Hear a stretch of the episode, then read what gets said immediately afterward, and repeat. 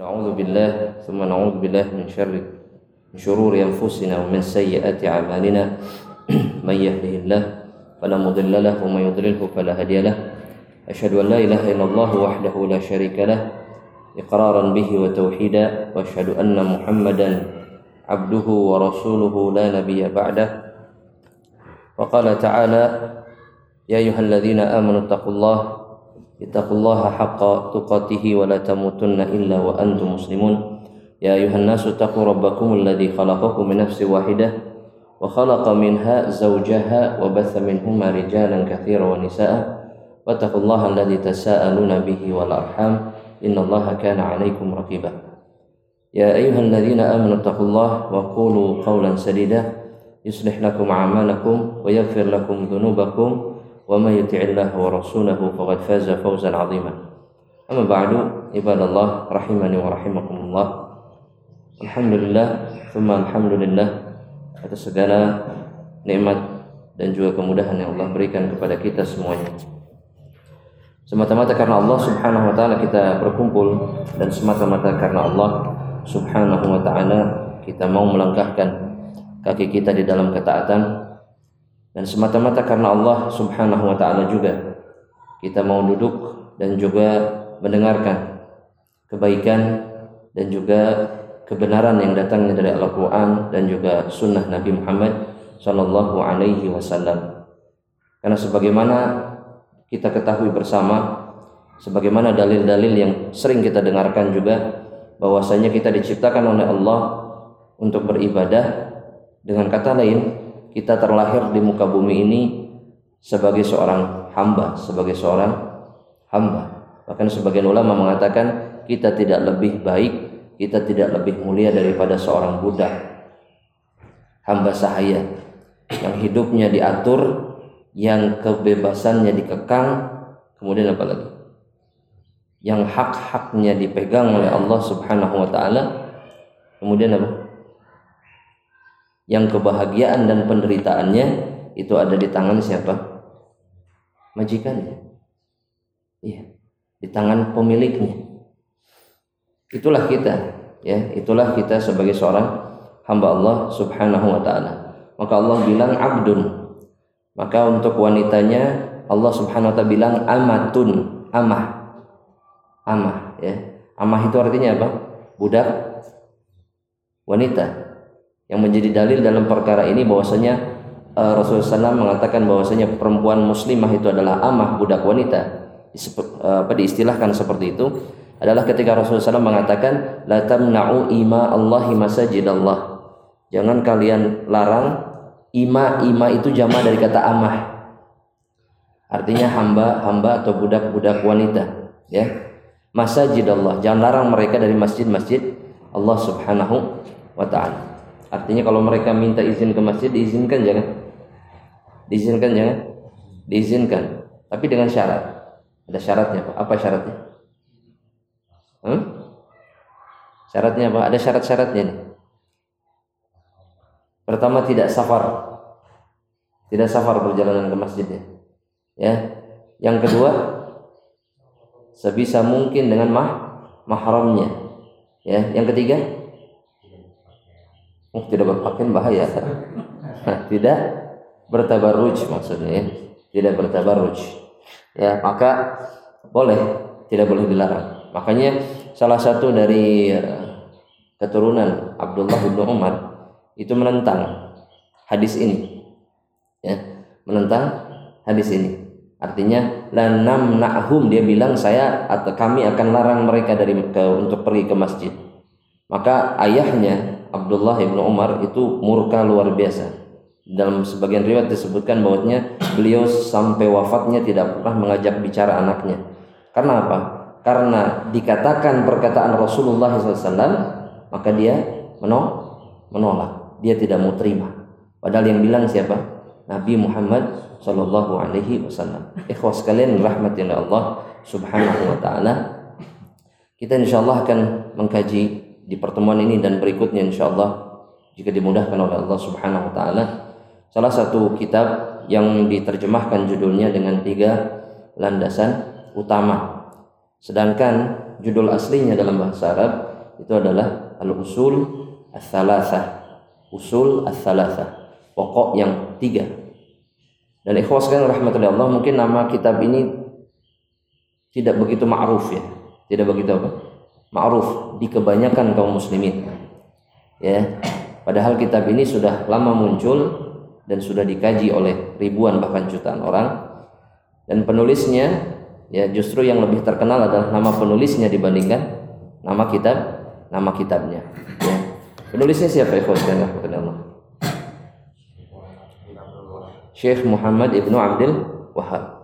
Ketika mendengar kata Syekh Muhammad Ibn Abdul Wahab, apa yang ada di benak? Hah? Maka itu yang muncul ya. Ikhwas sekalian rahmatullah Allah Subhanahu wa taala. Saya diberikan kemudahan oleh Allah Subhanahu wa taala untuk bisa menimba ilmu di salah satu sekolah ya di Jakarta yang kebetulan dibangun kemudian diurus kemudian dibiayai oleh kerajaan Arab Saudi. Dengan kata lain, ya, sekolah itu banyak disebut orang sebagai sekolah Wahabi, ya. Namun demi Allah, semenjak saya masuk sampai saya selesai atau sampai saya keluar, itu tidak pernah satu menit pun, tidak pernah satu detik pun kami yang sekolah di dalamnya itu diajak, didoktrin, kemudian juga di apa namanya terus ya diharapkan menjadi seorang wahab Wahabi dalam tanda petik. Ya, kami tidak pernah diajarkan fanatisme terhadap Syekh Muhammad Ibnu Abdul Wahab meskipun semenit itu nggak pernah. Ya, kami tidak pernah dipaksakan bahwasanya apa pun yang datangnya dari ulama lain nggak boleh diterima, nggak pernah. Justru yang diajarkan kepada kami adalah bagaimana kami beragama itu sesuai dengan Al-Quranul Karim dan juga sunnah Nabi Muhammad SAW dan satu poin lagi, sesuai dengan pemahaman para sahabat Nabi Muhammad Sallallahu Alaihi Wasallam. Titik. Apa pun yang datang dari manusia, dari siapa pun, terkhusus dari para ulama, ketika bersesuaian dengan Al-Quran dan Sunnah, maka wajib diterima. Jika tidak, maka mana yang kita terima? Jika menyelisihi Al-Quran dan Sunnah yang kita dahulukan. Dan pada dasarnya itulah yang diajarkan, yang didakwahkan oleh Syekh Muhammad Ibnu Abdul Wahab. Seringkali orang mengatakan Wahabi dan seterusnya tanpa tahu siapa Syekh Muhammad Ibnu Wahab. Yang kedua tanpa tahu judul-judul kitab yang dibuat oleh Syekh Muhammad Ibnu Abdul Wahab. Ya, yang baru dengar judulnya Usul Salata. Baru sekarang-sekarang ini atau baru hari ini? Ada? Masya Allah ada. Ya. Baru. Baik. Kemudian juga ada kitabnya yang lain misalkan Kitab Tauhid misalkan.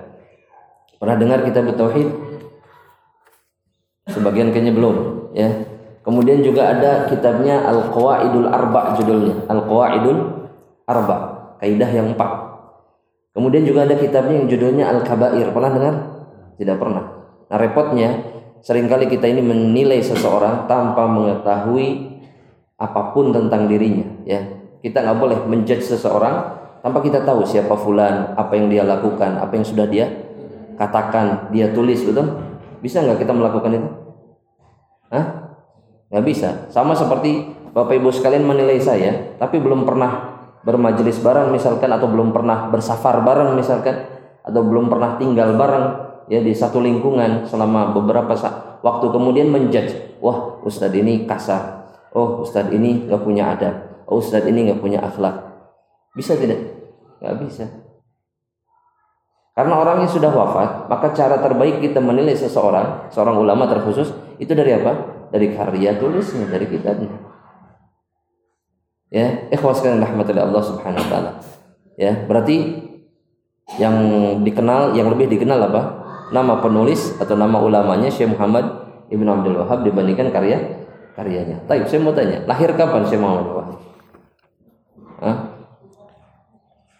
Sudah lama sekali itu jawaban jawaban yang aman. Sudah lama sekali. Baik. Ya. Beliau adalah ya Syekh Muhammad Ibnu Abdul Wahab Ibnu Sulaiman Ibnu Ali Ibnu Muhammad Ibnu Ahmad Ibnu Rashid Ibnu Buraid Ibnu Muhammad Ibnu Buraid Ibnu Mushrif At-Tamimi An-Najdi ya itu nama lengkapnya Beliau dilahirkan di kota Uyainah namanya. Kota Uyainah ini sekitar 70 km kurang lebih dari kota Riyadh. Kota apa? Riyadh. Riyadh itu di mana? Di Arab, oh, di Arab. Arab Saudi ya. Bawah kota kerajaan Arab Saudi, Riyadh.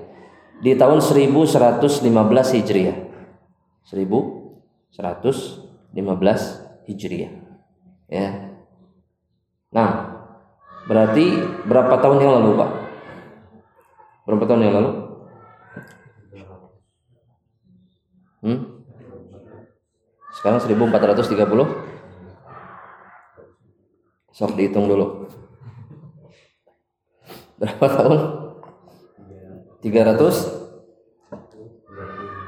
Hah? 20 sekian 23 24 24 ya Ahsan ya kurang lebih tahun 1713 Masehi. 1713 Masehi. Ya. Seringkali yang menarik eh, dalam nanti dalam apa namanya perkembangannya eh, Syekh Muhammad Ibn Al Wahab itu sering dikait-kaitkan nanti dengan Syekhul Islam Ibnu Taimiyah. Dengan Syekhul Islam Ibnu Taimiyah. Dan dikatakan bahwasanya Syekhul Islam Ibnu Taimiyah itu Wahabi.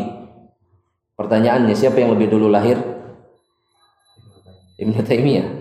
Ibnu Taimiyah wafat di tahun berapa atau hidup di abad keberapa lah? Hmm? Abad ke-8 Hij Hijriyah. Sedangkan Syekh Muhammad bin Wahab di abad keberapa Hijriyah? Ke-12. Abad ke-12 Hijriyah. Berapa jaraknya? Ratusan tahun. Tidak ada hubungannya antara Syekh Muhammad bin Wahab dengan Syekhul Islam Ibnu Taimiyah yang menjadikan mereka berhubungan, yang menjadikan mereka terkait itu apa? Kesamaan mereka dalam berpegang teguh kepada apa? Al-Qur'an dan Sunnah. Cara pendalilannya sama. Syekhul Islam Al-Qur'an, kemudian Sunnah, kemudian apa? Pemahaman para sahabat. Terus begitu. Ya, terus begitu. Nah, itu juga yang ditiru oleh siapa? Syekh Muhammad Ibnu Abdul Abdul Wahab. Ya, kemudian beliau rahimahullah saya tidak akan berpanjang lebar tentang beliau. Bisa dilihat di mana banyak sekali kitab ya tentang sejarah beliau. Itu beliau wafat ya di tahun 1200 Hij Hijriah kurang lebih. 1200 Hijriah dan beliau meninggalkan umat ini ya dengan banyak sekali karya di antaranya kitab yang insya Allah akan kita haji bismillah taala itu adalah al-usul ats-tsalatsah. Tiga landasan utama. Ikhwas sekalian yang rahmati oleh Allah Subhanahu wa taala. Ya. Kitab ini ada bukunya ya. PDF-nya banyak sebetulnya. Ya, kalau mau pakai PDF, asalnya pakai kitab ya, kitab aslinya. Tapi Allah lihat kita mulai kajian kitab ini di mana uh, Syekh Muhammad bin Wahab itu memulai kitabnya dengan menggunakan uh, lafaz yang sering digunakan Rasulullah SAW dalam memulai segala sesuatu di dalam urusan kehidupannya yaitu adalah Bismillahirrahmanirrahim ya Bismillahirrahmanirrahim kalau ditanya Bismillahirrahmanirrahim artinya apa maka mudah sekali jawabnya. Apa? Dengan nama Allah yang lagi maha penyayang. Di sisi para ulama kalimat ini tidak sesederhana itu. Ya, maka kalimat bismillahirrahmanirrahim, eh, bismillahirrahmanirrahim ini disyarah, dijelaskan dengan penjelasan yang sangat panjang, ya. Di antaranya ikhwas sekalian rahmatullahi Allah Subhanahu wa taala ketika seorang hamba Allah mengucapkan bismi bismi maka dia sedang beristianah ya sedang apa? Beristianah. Istianah itu artinya apa? Meminta pertolongan kepada Allah Subhanahu wa taala atau juga kata para ulama sedang bertawasul dengan nama Allah Subhanahu wa taala. Bismi. Dengan nama. Ya dengan nama. Ketika ingin melakukan sesuatu. Nanti akan saya sebutkan keutamaan basmalah seperti apa. Bismi, isti'anah dan juga bentuk tawassul kepada siapa? Allah Subhanahu wa taala. Sebelum panjang lebar, tawassul itu artinya apa Bapak Ibu sekalian? Sering dengar kata ini insyaallah. Apa arti tawassul? Abu Namira. Hah? Apa arti tawassul? Sahih, menjadikan perantara, menjadikan wasilah ya menjadikan sesuatu sebagai perantara antara dirinya dengan siapa Allah Subhanahu wa taala. Karena tawasul di dalam Islam itu terbagi menjadi dua. Ada tawasul apa? Apa coba? Ada dua nih.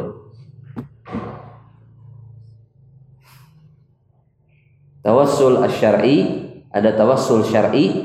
Tawassul syar'i ini yang sesuai dengan Al-Qur'an dan sunnah Nabi Muhammad SAW. Yang kedua, at-tawassul al-bid'i. Tawassul yang bid'i. Tawassul bid'i ini adalah tawassul yang diada-adakan atau dikarang-karang, tidak sesuai dengan apa yang diajarkan Rasulullah Shallallahu alaihi wasallam. Yang perlu diluruskan, sering kali dituduhkan bahwasanya orang-orang yang sering dituduh Wahabi ya, itu adalah orang-orang yang membenci tawassul. Ya, betul? tidak mengakui adanya tawas tawasul padahal ya nanti di dalam kitab ini juga ada nanti insyaallah. Ya bahwasanya tawasul adalah bagian dari ibadah yang bisa dilakukan oleh seorang hamba Allah Subhanahu wa taala. Dan hanya boleh kepada Allah tidak boleh kepada yang yang lainnya. Dan sebagai bukti yang paling nyata adalah Syekh Muhammad bin Wahab itu memulai memulai kitabnya dengan apa? Bertawasul. Kepada siapa? Allah Subhanahu wa taala. Ya, dan bertawasul dengan nama-nama Allah ini adalah di antara tawasul yang paling disukai oleh Allah Subhanahu wa taala. Contoh misalkan dalam doa, ini insya Allah doanya hafal, mudah-mudahan insya Allah. Diriwayatkan oleh Imam Ahmad dari sahabat Abdullah bin Mas'ud, ya. E, ketika Rasulullah SAW mengajarkan doa, ya, kepada kita semuanya, kepada umatnya, di mana beliau mengawali doanya dengan Allahumma inni abduk Kemudian lanjutannya apa? Wabnu abdik Wabnu amatik. Kalau dilihat dari wajahnya nggak hafal kayaknya. Wabnu amatik nasiyati biyadik madin fiyya hukmuk wa adlun fiyya qada'uk as'aluka bikulli ismin huwa laka sammaita bihi nafsaka أو أنزلته في كتابك أو علمته أحدا من خلقك أو استأثرت به في العلم الغيب عندك أن تجعل القرآن ربيع قلبي ونور صدري وجلاء حزني sadri wa jala'a huzni hafal? Nggak kira-kira? Tidak ya? Baik. yang ingin menjadikan syahid ikhwas sekalian rahmatullah kalau bahas doa ini panjang ya. Rasulullah SAW ketika berdoa kepada Allah ini sedang mengajarkan adab ini kepada kita semuanya memposisikan kita diajari sama Rasulullah SAW memposisikan diri sebagai seorang hamba. Allahumma ini abduk saya ini hamba. Wabnu abdik anaknya hamba. Wabnu amatik dan anaknya hamba perempuan. Artinya ayah dan ibu itu hamba laki-laki dan hamba perempuan. Jadi merendahkan diri tidak ini? Iya merendahkan diri. Orang kalau meminta jangan sombong. Betul? Kalau sombong dikasih enggak? Dikasih tidak? Tidak akan pernah. Silahkan coba. Oh sering ya.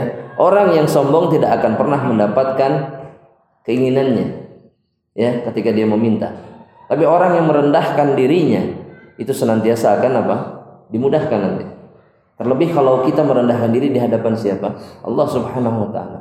Kemudian Rasulullah SAW mengajarkan di dalam doa ini As'aluka bikulli ismin huwalaka. Saya minta ya Allah bikulli dengan seluruh nama yang merupakan milikmu ya Allah. Ini namanya tawas Rasul. Minta. Sering nggak minta seperti ini? Hah? Diawali dengan menyebut nama Allah. Kalau lagi kurang uang apa? Nama Allah yang kita gunakan. Ya Razak, ya Fattah, ya Razak, ya Fattah, betul? Iya, ini namanya apa? Tawasul dan benar. Dan ini boleh. Harusnya memang seperti ini. Disesuaikan dengan apa? Kebutuhan. Baik? Apa lagi? Nah, kalau ingin diampuni apa? Hah? Ya Ghafur, ya Ghaffar ya. Ghafirid taub. Oh, Masya Allah. Sesuai? Sesuai. Kemudian apa lagi? Ingin nikah? Nah, kalau bahaya lah nih saya. Ingin nikah. Apa? Ya Rahman, ya Rahim. Irhamni ya. Kasihanilah saya. Betul? Itu sunnah, sunnah yang diajarkan ya oleh Rasulullah sallallahu alaihi wasallam. Ya, bismi. Kemudian Allah ya, Allah. Allah ini sering disebut dengan lafaz apa namanya? Allah lafzul jalalah disebutnya ya lafzul jalalah dan lafzul jalalah ini adalah nama yang satu-satunya nama yang uh, khusus spesial untuk Allah Subhanahu wa taala ya tidak ada yang boleh dinamai dengan nama ini selain Allah Subhanahu wa taala hanya Allah ya uh, para ulama mengatakan ini satu-satunya nama karena nanti ada nama-nama yang lain yang kemungkinan atau bisa di, di, digunakan untuk mensifati manusia. Contoh misalkan, seperti Karim misalkan. Karim, Karim itu artinya apa? Pemurah ya. Tapi di antara makhluk ada yang pemurah tidak? Ada? Ada. Memiliki atau di dalam dirinya ada sifat apa? Karim. Tapi kalau Allah, Allah artinya apa? Al-ma'budu, tulis al-ma'budu bihaqqin yang berhak disembah dengan hak. Itu makna dari kata apa? Allah. Sifat ini yang terkandung dalam nama Allah itu tidak dimiliki oleh makhluk mana pun, nggak ada. Bisa dipahami maksudnya? Baik? Bisa? Enggak ini kayaknya. Oh insya Allah. Jangan kepaksa gitu insya Allah. Insya Allah, insya Allah. Nanti panjang ya urusannya panjang. Nanti tanya lagi. enggak. Ya. Ini harus pahami dulu. Setiap nama itu mengandung sifat.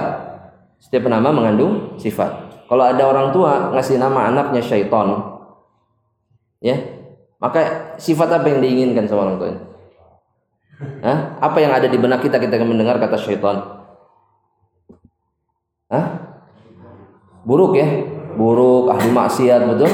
Ganas, beringas, tidak mau taat. Ini syaiton. Ya, Taib. Oh ini Ustaz kalau syaitan mah ya kita tahu lah syaitan itu makhluk Allah dan segala macam. Taib. Kita ambil nama yang lain ya sebagai gambaran. Ada orang tua yang ngasih nama anaknya Gunung. Ada? Ada. Ada yang mengasih nama anaknya Mahameru. Ada yang ngasih anaknya contoh anak ambil contoh yang orang yang anak kenal Kalahari. Kalahari pernah dengar nama Kalahari? Apa Kalahari? Gurun di Afrika ya. Kalahari. Ketika mendengar kata kalahari kemudian kita tahu itu nama gurun, bayangan kita yang ada di benak kita ketika mendengar kata kalahari, ini orang tuanya ingin ingin apa nih? Hah? Ngasih nama anaknya kalahari agar dia apa?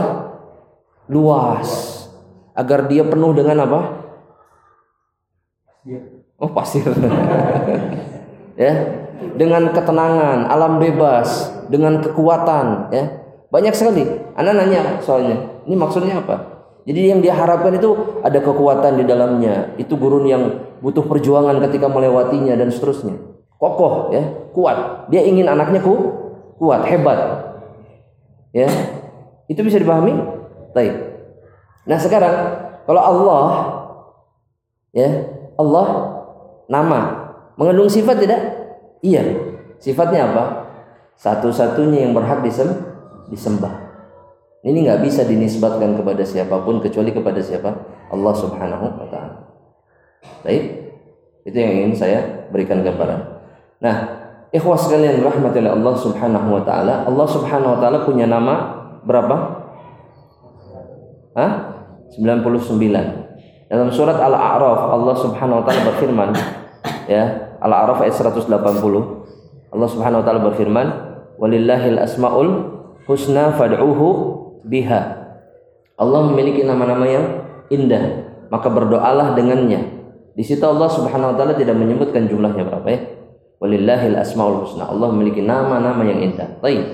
Di dalam hadis riwayatkan Imam Bukhari rahimahullah Rasulullah SAW mengatakan inna lillahi tis'atan wa tis'ina isman Allah Subhanahu wa taala memiliki 99 nama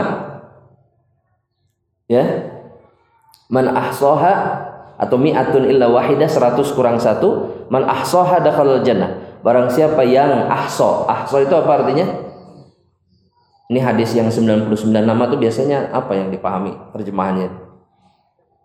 Man ahsoha barang siapa yang meng ha hafalnya maka dia masuk surga. Cung yang hafal. Yang hafal di antara antum. 99 nama. Eh masuk surga loh ini. Masya Allah. Hafal? Itu kan sering diucapkan ya, sering diulang-ulang kan? Hafal nggak? Masya Allah. Ada geningan di mushaf-mushaf biasanya juga ada ya. Ya di lembaran pertamanya itu, betul? Ya, hafal nggak? Dakhalal jannah loh kata Rasulullah SAW. Masuk surga loh. Niat nggak masuk surga? Insya Allah nih, nih ya. Belum hafal mungkin mungkin atau sebagian besar hafal atau mungkin sebagian besar lupa ya karena jarang diulang ulang. Tapi yang menjadi catatan ya dalam hadis ini bukan hanya sekedar menghafal. Kata Muhammad, Syekh Muhammad bin Shalih Al Utsaimin, beliau mengatakan bahwasanya yang dimaksud dengan kata ahso, ahso maknanya dalam bahasa Arab itu yang pertama adalah menghafal, ya. Kemudian yang kedua yang dimaksud dengan kata ahso adalah memahami arti dan kandungan dari nama-nama tersebut Ya, itu yang kedua. Yang ketiga, itu apa? Ikhwas sekalian, beramal dengan kandungan nama-nama tersebut. Ya, beramal dengan kandungan nama-nama. Contoh, seperti apa contohnya? Beramal dengan kandungan nama-nama Allah. Hah? Bertawassul. Itu menggunakan nama Allah sebagai tawassul. Baik. Yang anda maksudkan begini, contoh ya, anda kasih contoh. Uh, Allah Subhanahu wa taala itu mutakabir. Allah Subhanahu wa taala itu apa? Mutakab, mutakabir. Apa arti mutakabir? Ada yang tahu artinya? Mutakabir. Hah? Mutakabir. Hah? Besar? atau sombong? Sombong. Takabur. Pernah dengar kata takabur? Iya. Mutakabir itu kalau dalam di dalam makhluk ya, dalam ranah makhluk, mutakabir itu artinya orang yang sombong. Baik. Nah, Allah Subhanahu wa taala menamai dirinya sebagai apa? Mutakabir. Artinya, apa arti dari mutakabir? Maha sombong. Al mutakabir artinya maha Allah berhak tidak menamai dirinya maha sombong? Eh, puas sekalian, para ragu kayaknya, oh, manya sih itu ayah ada ini. Ada dalam Asmaul Husna, betul? Berhak, sangat berhak. Tidak ada yang lebih berhak dari Allah.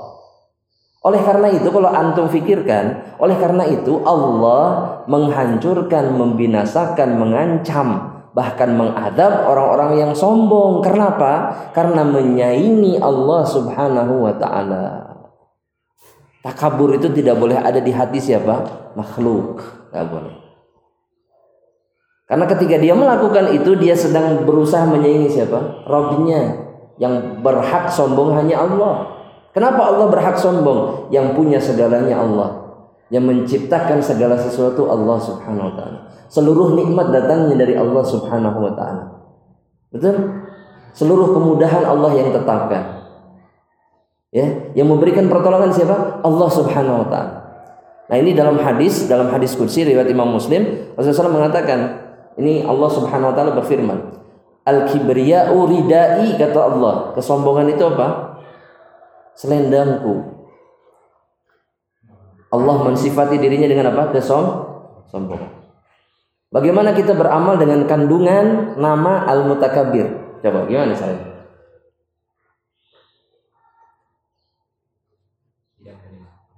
Hah? Mudah sekali. Kita tidak boleh som. Karena ketika, ketika kita sombong, berarti kita sedang apa?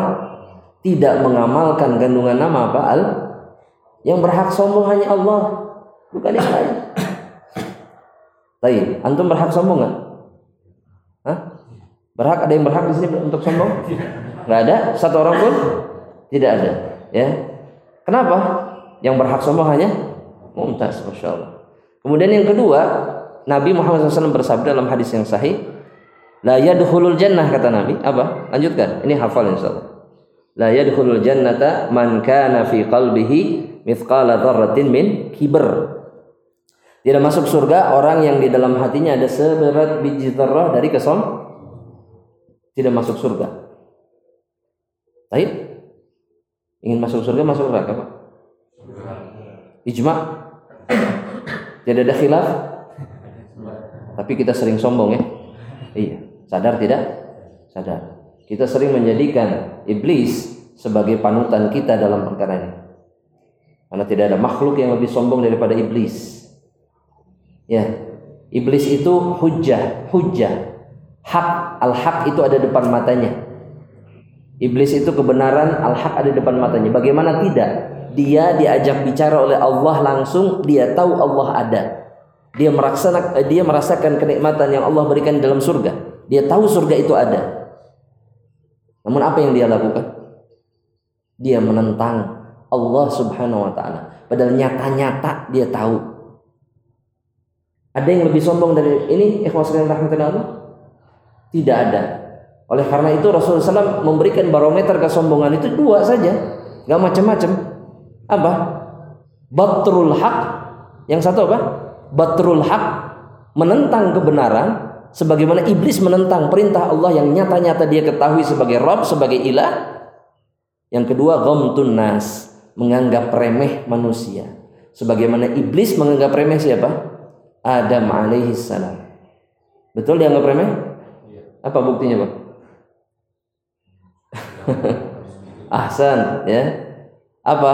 Alasannya apa? Disebutkan kan oleh iblis, khalaqtani min nar Aku engkau ciptaan aku dari api wa tahu min tin. Aku dari api dia dari tanah. Ini selalu ada Bapak-bapak sekalian rahmatullah dan akhwat sekalian di dalam hati itu. Suka ada, suka muncul. Maka yang dilakukan apa ketika muncul?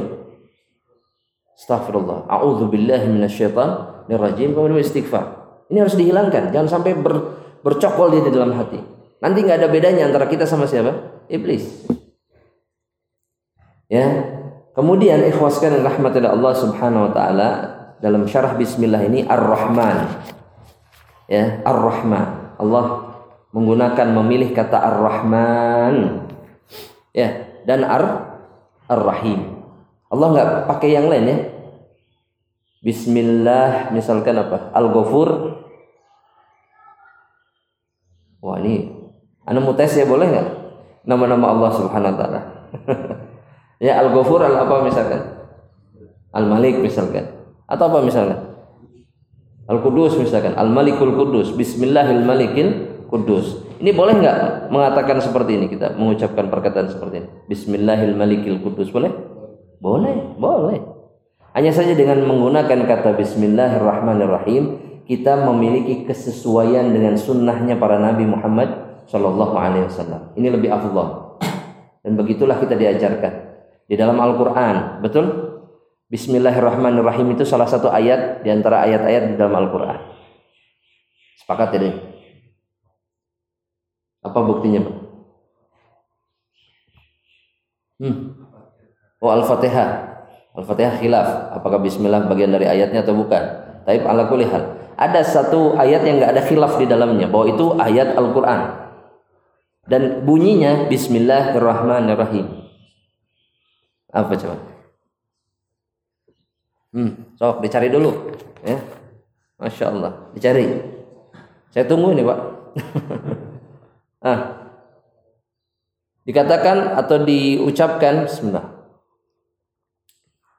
di dalam kisah ya atau diriwayatkan dalam kisah antara satu nabi yang merupakan raja dan juga seorang ratu.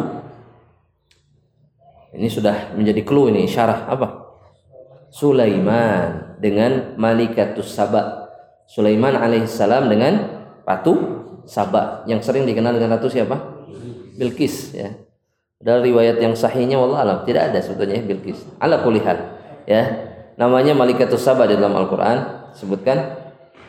Itu apa? Kisah mereka ini? Innahu min Sulaiman. Innahu min Sulaiman. Dalam surat An-Naml ya dalam surat An-Naml. Ayat 30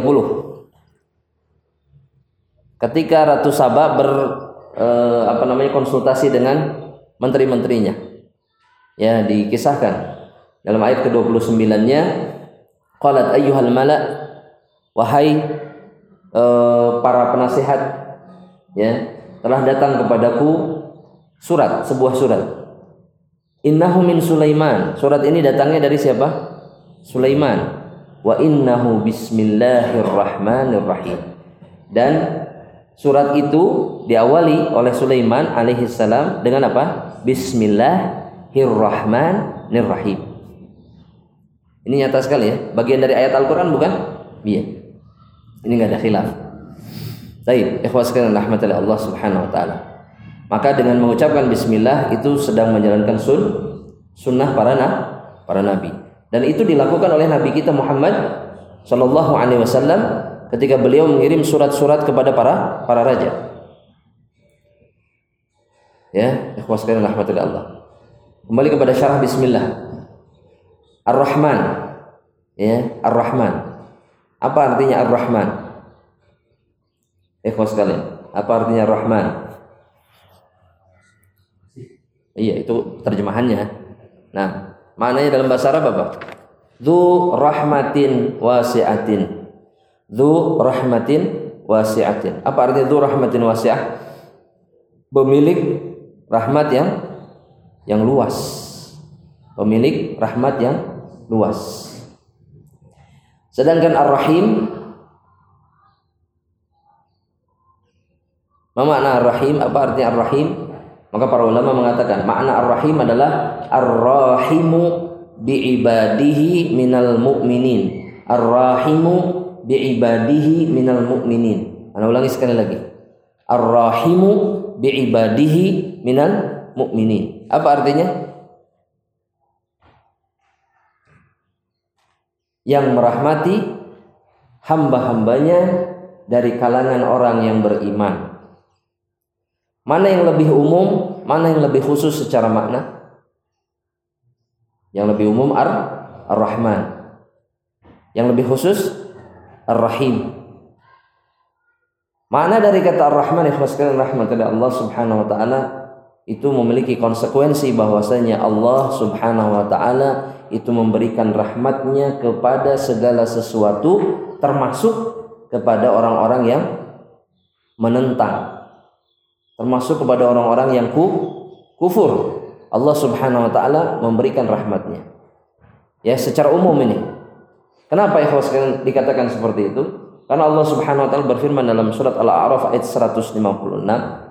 Allah taala mengatakan wa rahmati wasi'at kulla syai' dan rahmatku ini meliputi segala sesuatu, semuanya. Orang kafir itu ikhwas sekalian rahmatillah Allah mereka patut tidak mendapatkan kebaikan?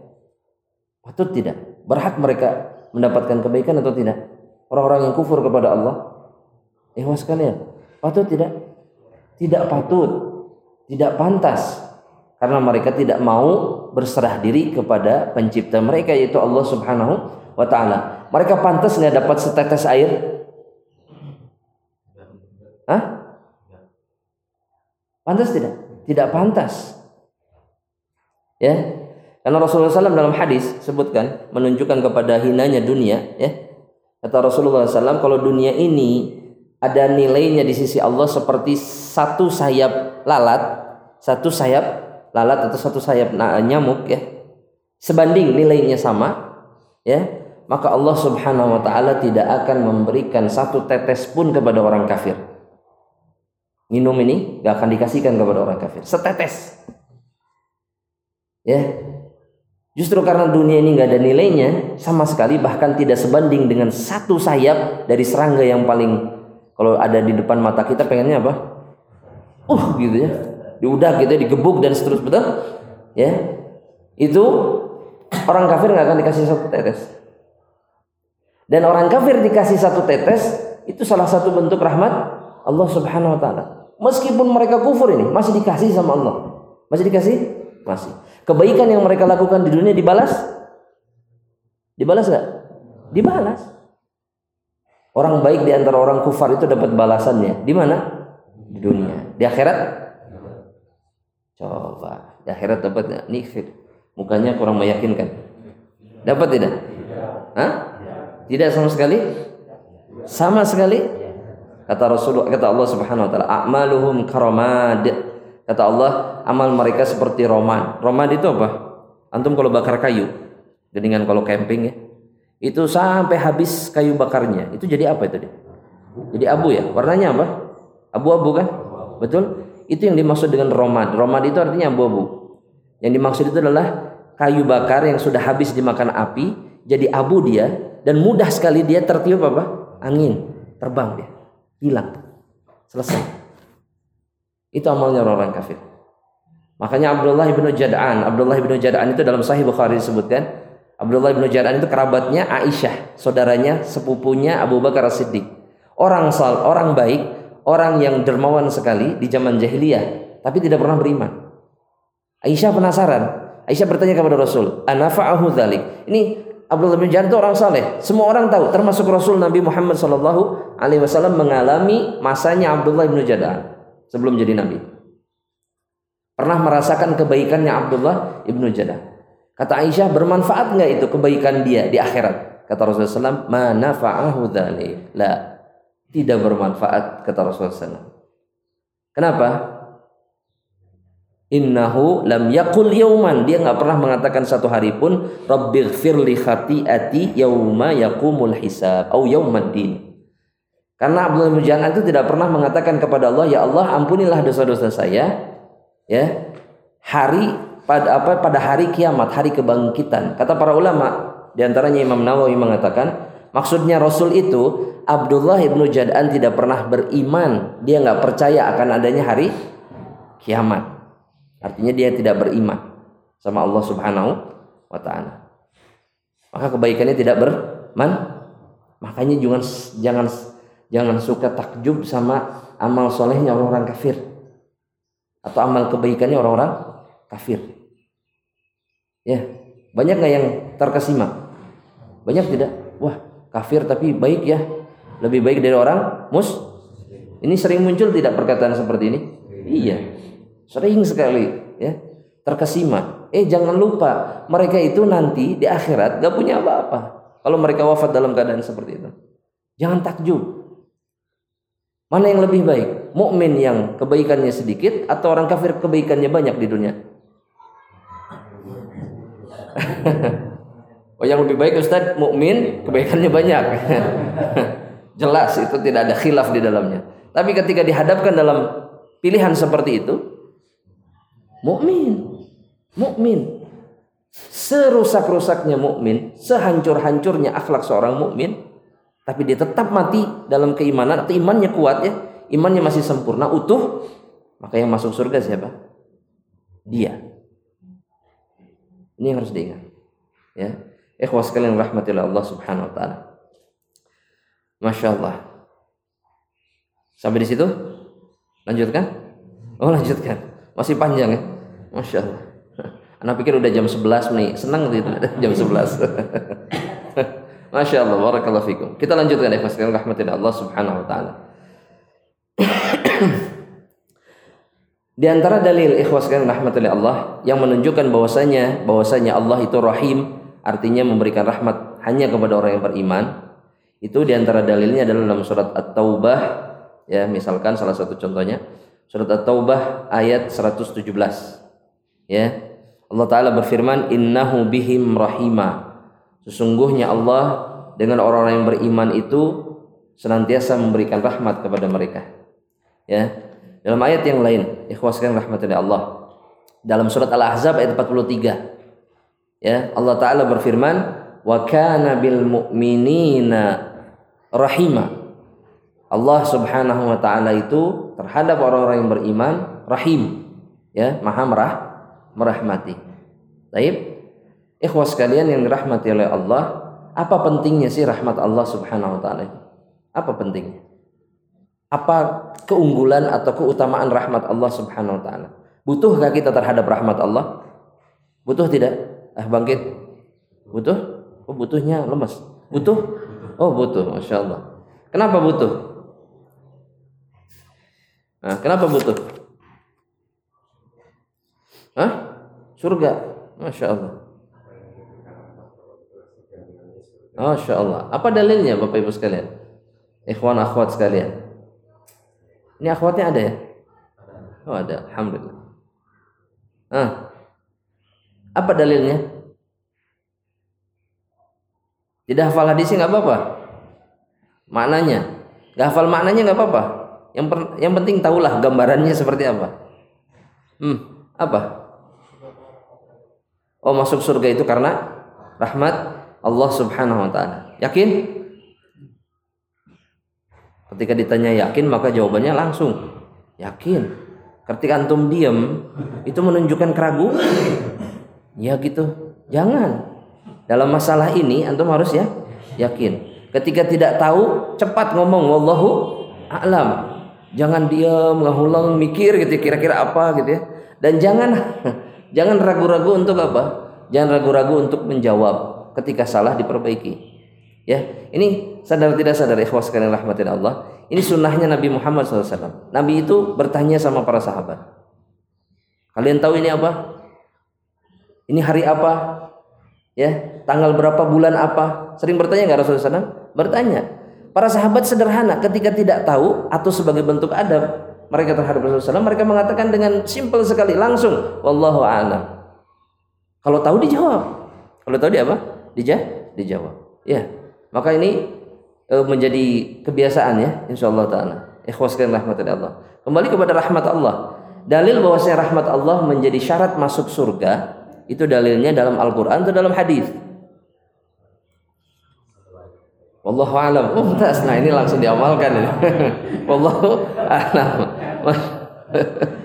ya diriwayatkan oleh Imam Bukhari dan Muslim. Ikhwas sekalian. Diriwayatkan Imam Bukhari dan Muslim. Kata Rasulullah sallallahu alaihi wasallam, beliau mengatakan, "Saddidu wa qaribu." Saddidu wa qaribu. Saddid itu artinya uh, sesuailah kalian dengan kebenaran dalam beramal. Saddid ya saddidu qaulan sadida ini dalam khutbatul hajah dalam muqaddimah kajian atau khutbah atau apa pun ya itu Allah taala berfirman dalam Al-Qur'an apa ya ayyuhalladzina amanu ini udah sering diulang ya dalam kajian-kajian ya ayyuhalladzina amanu taqullah wa qulu qaulan sadida apa artinya sadida di situ kaulan sadida? Perkataan yang benar, yang sesuai dengan kebenaran. Dan Rasul dalam hadis yang sedang kita bahas ini mengatakan sadidu. Bersesuaianlah kalian dengan kebenaran dengan al-haq. Dengan Al-Qur'an dan sun sunnah. Wa qaribu. Wa qaribu. Nah, artinya qaribu apa? Qaribu. Mendekat ahsan. Yang dimaksud mendekat apa? Apa coba? Yang dimaksud mendekat? Mendekatlah kepada Allah semampu kalian. Sekuat tenaga kalian. Mendekat. Karena tidak ada satu makhluk pun ya di alam semesta ini yang bisa mendekat kepada Allah, yang bisa taat kepada Allah dengan 100% sempurna seperti yang diinginkan oleh Allah. Ada tidak? Makanya Nabi mengatakan koribu mendekat. Ayo sedekat mungkin, sebisa mungkin dekat sama Allah Subhanahu wa taala. Ya, bahkan Nabi kita Muhammad sallallahu alaihi wasallam itu sesuai dengan batas kemampuan beliau sebagai nabi di dalam beribadah. Ya. Beliau berusaha sekuat tenaga semampunya sebagai seorang nabi. Hanya saja karena beliau nabi kita bukan, maka beda tidak? Beda cara mendekatnya. Betul? Siapa yang lebih dekat? Nabi nggak ada khilaf kalau itu. Paling dekat. Ya. Tapi ikhwas sekalian rahmatillah Allah Subhanahu wa taala yang perlu diingat dalam ketakwaan itu mas tatoktum kata Allah. Mas tatoktum semampu kalian. Jangan melampaui batas. Ada gitu ketaatan yang melampaui batas? Ada tidak, Pak? Hah? Ada ketaatan yang melampaui batas? Ada. Pertanyaan berikutnya, Bagus atau jelek ketaatan yang melampaui batas? Hah? Ragu-ragu ya? Jelek. Oh wallahu alam aman. Allah aman wallahu alam. ah, bagus atau jelek? Jelek karena kata Nabi Muhammad SAW, iyyakum wal ghulu. Hati-hati kalian dengan sikap berlebihan dalam agama. Ya. Dalam hadis yang lain Rasul mengatakan inna hadzal yusrun, agama ini mudah. Walan yushadda hadzal ahadun illa ghalabahu. Tidak ada satu orang pun yang berlebih-lebihan, keras-kerasan dalam urusan agama ini, ya. Siapa pun dia, melainkan dia akan dikalahkan. Dia akan terkalahkan dalam agama ini. Dia akan hancur dan binasa, melampaui batas. Siapa yang melampaui batas? Contoh di dalam agama. Siapa yang melampaui batas? Hah? Ahlul bid'ah. Kemudian siapa lagi? Contoh di antara ahlul bid'ah siapa? Orang-orang khawarij. Ini contoh yang paling nyata. Siapa orang-orang khawarij? Hah? Wallahu alam. Alhamdulillah. Ah, ada yang tidak wallahu alam nih? Kira-kira jawabannya? Orang-orang khawarij itu sudah bibitnya sudah ada di zaman Rasulullah sallallahu alaihi wasallam. Dan Rasulullah SAW memperingatkan sahabatnya tentang mereka. Makanya ini harus disampaikan. Ya, orang harus tahu. Orang-orang Khawarij itu kata Rasulullah Sallallahu Alaihi Wasallam itu sahabat diingatkan bahwasanya kalian akan merasa remeh dan hina. Ya, satastahinuna min salatihi wa min salatihim au salawatihim wa qiraatihim. Kalian akan menganggap salat kalian dan qiraah Quran kalian itu gak ada apa-apanya dibanding siapa? Orang-orang Khawarij. Sahabat ini bukan kita. Sahabat yang dibandingkan. Salatnya kalian sama kiroahnya kalian itu nggak ada apa-apanya dibanding siapa? Hmm, masya Allah. Ahli ibadah bukan? Ahli ibadah. Ya, tapi kata Rasul, kiroatnya itu nggak melampaui kerongkongan mereka. Artinya nggak ada gunanya gitu, nggak ada imannya. Ya, mereka tidak beramal dengan apa yang mereka baca. Iman mereka kata Rasul keluar dari hati mereka sebagaimana melesatnya apa? Anak panah. Kata para ulama, orang-orang Khawarij itu melampaui batas di dalam urusan agama, keras, berlebihan. Ya, sedangkan kita diajarkan untuk keras tidak? Tidak. Diajarkan untuk berlebihan tidak? Tidak. Ya. Maka hati-hati ikhwas sekalian rahmatullahi Allah. Ini masih berbicara hadis yang sama ya. Sadidu waqa wa kharibu. Kemudian kata Rasul, "Innahu lan yudkhila ahadukum al-jannata amaluhu." Dan ketahuilah kalian, sesungguhnya tidak ada satu orang dari kalian akan dimasukkan surga oleh amal oleh amal amalnya. Enggak ada. Ya. Lantas apa yang memasukkan seseorang ke dalam surga? rahmat Allah Subhanahu wa taala. Kata Rasul, ya, ketika ditanya oleh para sahabat, para sahabat mendengar ini, ya, para sahabat itu ikhwas sekalian rahmatillah Allah, ketika tidak jelas mereka nanya. Ketika bingung mereka nanya kepada siapa? Rasulullah Shallallahu alaihi wasallam. Ketika mereka dengar nggak ada satu orang pun yang masuk surga karena amalnya, maka mereka bertanya, "Wala anta ya Rasulullah?" Meskipun Anda juga sama? Iya, kata Rasul. Naam. Sama saya juga. Illa an yataghammadani Allahu apa? Bimaghfir bimaghfiratin minhu wa rahmah. Kata Rasul, bedanya saya sama kalian kalau saya ini senantiasa diliputi rahmat Allah Subhanahu wa taala dan pengampunan Allah.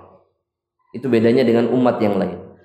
Dengan makhluk selain Rasulullah Shallallahu Alaihi Wasallam. Itu bedanya. Dalam riwayat yang lain, para sahabat bertanya, eh, mengatakan fafi mal amal. Kalau begitu ya Rasul ngapain beramal? Toh ketika masuk surga ternyata bukan dengan amal tapi apa? Rahmat Allah. Ini masuk akal tidak pertanyaan ini? Sangat masuk akal. Nah, jawabannya apa? Bagaimana cara menjawab syubhat ini? Syubhat ini. Ah, apa jawabannya? Apa benua merah? Apa jawabannya? Syekh. Kata Rasul, "I'malu," kata Rasul, "I'malu beramallah." Jangan berhenti beramal, terus. Fakullun muyassarun lima khuliqalahu kata Rasulullah SAW. Setiap dari kalian dimudahkan oleh Allah untuk melakukan amalan ya sesuai dengan tujuan penciptaannya. Ya, di antara kita ini ikhwas kalian sudah ada ahli surga, sudah ada ahli neraka. Ini yakin tidak ini? Sepakat tidak? Iya, Allah sudah tentukan, Allah sudah tetapkan. Masalahnya kita tahu atau tidak? Tidak tahu. Tugas kita cuma satu, beramal dan jangan bergantung dengan amal. Sebagian dari kita tuh ya Allah alhamdulillah sedekahnya sudah luar biasa. Wah, udah pokoknya udah merasa merasa paling men, mentok saja dalam sedekah gitu ya. Ada nggak yang seperti ini? Banyak. Kemudian aman, pasti saya masuk surga. Saya masuk surga dalam dari pintu soda sodakoh. Ada nggak yang seperti ini?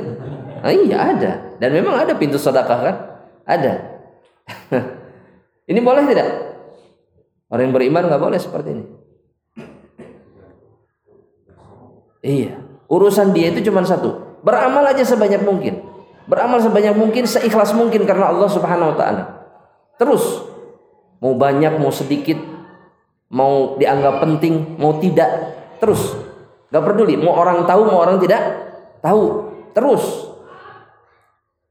Ini yang sering kita lupakan ikhwas kalian. Kita ini sering merasa cukup dengan amal yang kita lakukan, betul? Iya.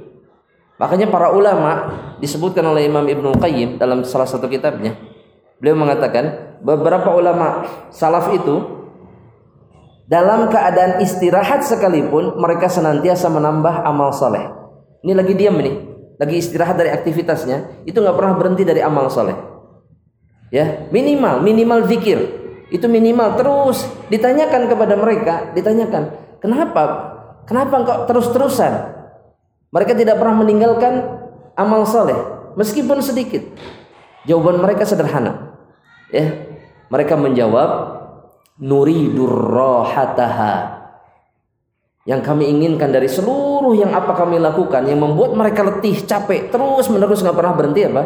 Nuridu rohataha. Kami ingin istirahat di dalam surga Allah Subhanahu wa taala ingin istirahatnya di surga. Ya, di dunia mereka tidak ingin istirahat. Karena orang yang sering istirahat di dunia, ini jangan salah dipahami ya, istirahat boleh ya. Tapi istirahat dari ibadah maksudnya, istirahat terus dari ibadah. Ibadahnya dari satu hari sejam misalkan dibandingkan 23 jam berikutnya. Itu cuma sejam. Ini sering istirahat tidak? Sering banget ini. Ya, kebanyakan istirahat daripada amalnya. Nanti di akhiratnya istirahat di mana nanti? Ini yang jadi pertanyaan. Ini yang jadi pertanyaan. Kalau antum ingin istirahat di surga, maka jangan pernah istirahat dari apa? Ibadah. Meskipun sedikit. Usahakan. Ya. Terus saja, terus tambah. Ingat lagi duduk astagfirullah. Ibadah bukan? keluar ini jalan kaki di mobil sambil nunggu per, apa namanya lampu merah subhanallah Allahu akbar subhanallah subhanallah banyak pemandangan yang membuat kita mengucapkan apa? Subhan. Ya. Dan juga isti istighfar. Ya. Astagfirullah subhanallah. Terus ya. Ibadah ibadah. Apa sulitnya? Karena memang betul kadang-kadang kita lupa mikir ya. Kita ini ingin istirahatnya nanti di surga tapi di dunianya kita istirahat juga dari ibadah.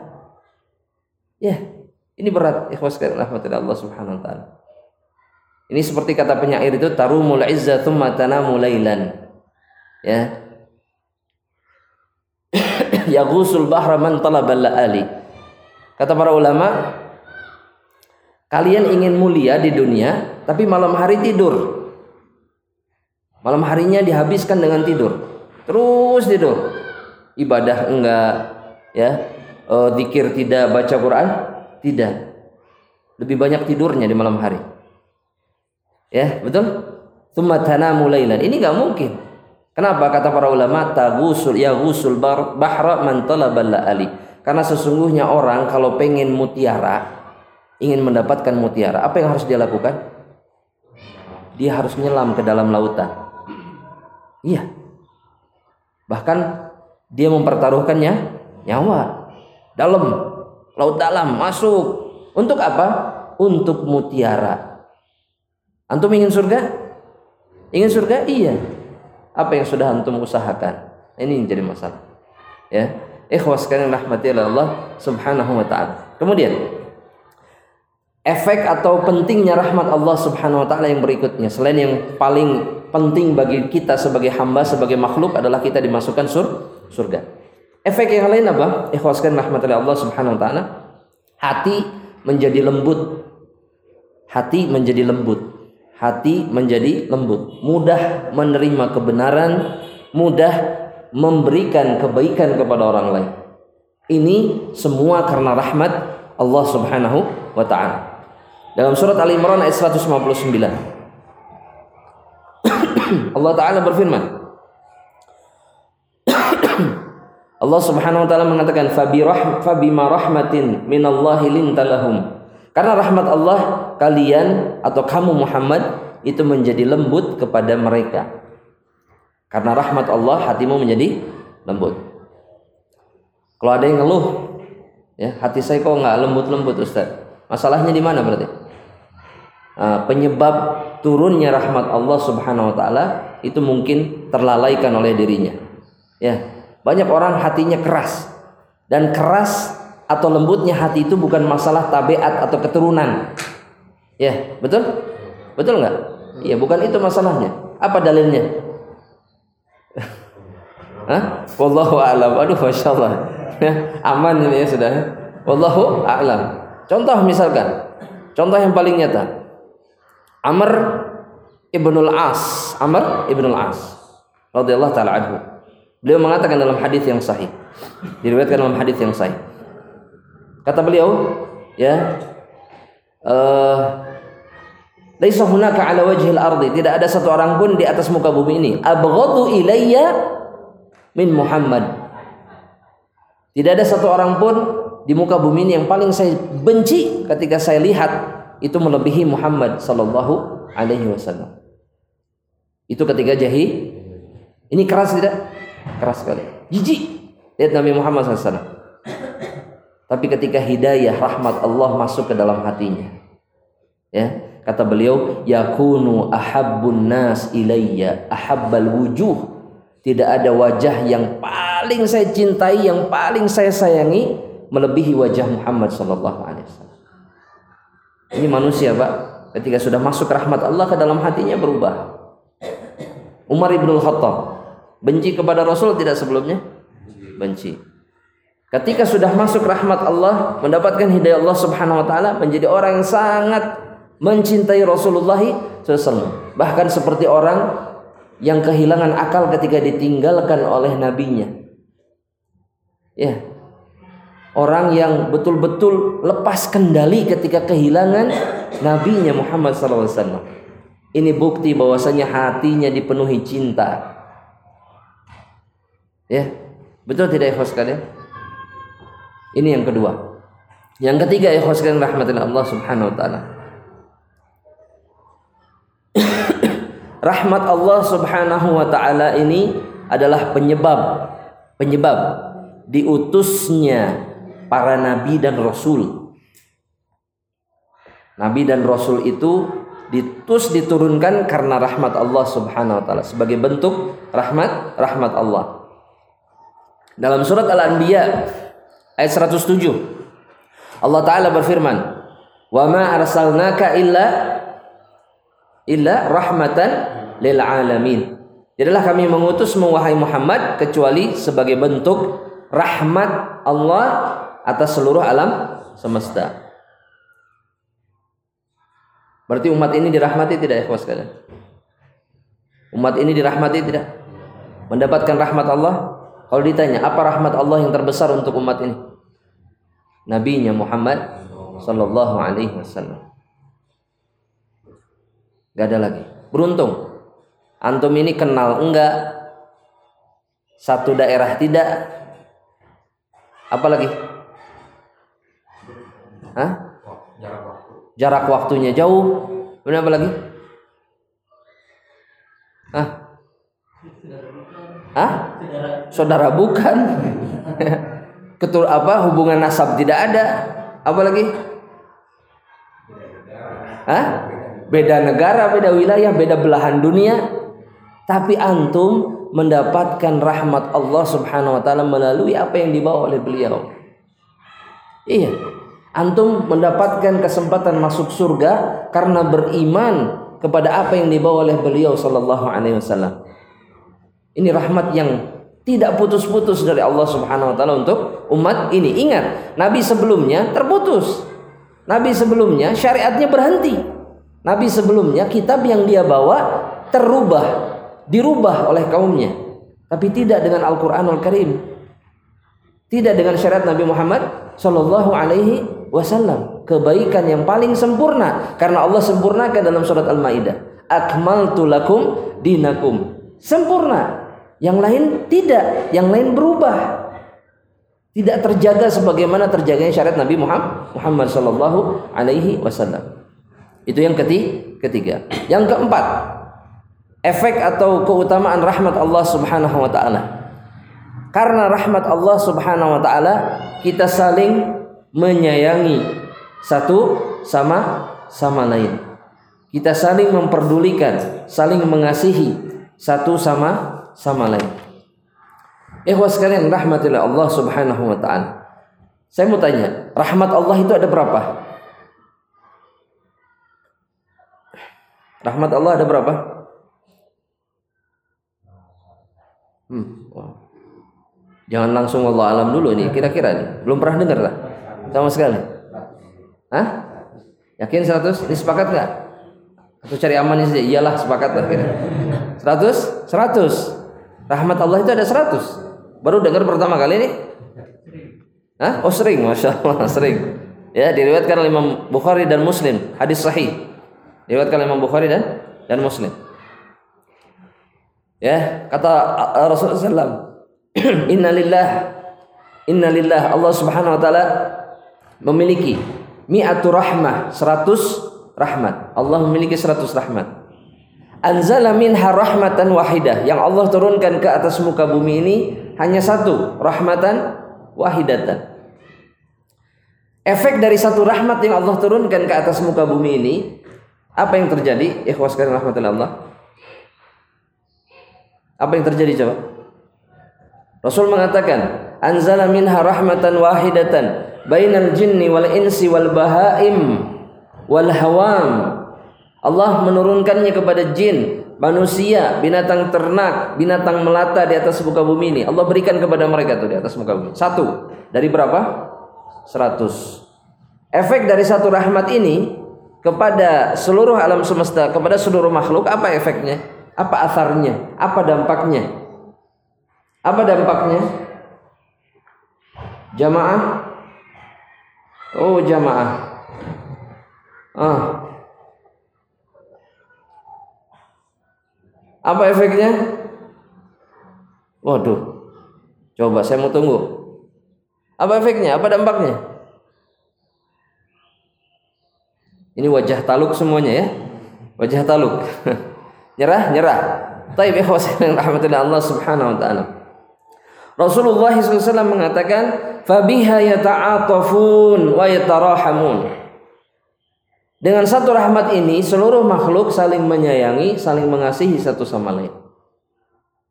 Wabiha ta'atifu al-wahsyu ala waladiha. Dan dengan rahmat Allah yang satu ini, binatang buas itu bisa menyayangi anaknya. Dengar singa makan anaknya tidak? Hah? Serigala mau makan anaknya? Tidak pernah? Macan Harimau Jawa. Hah? Tidak pernah? Sama sekali? Apa penyebabnya? Rahmat Allah.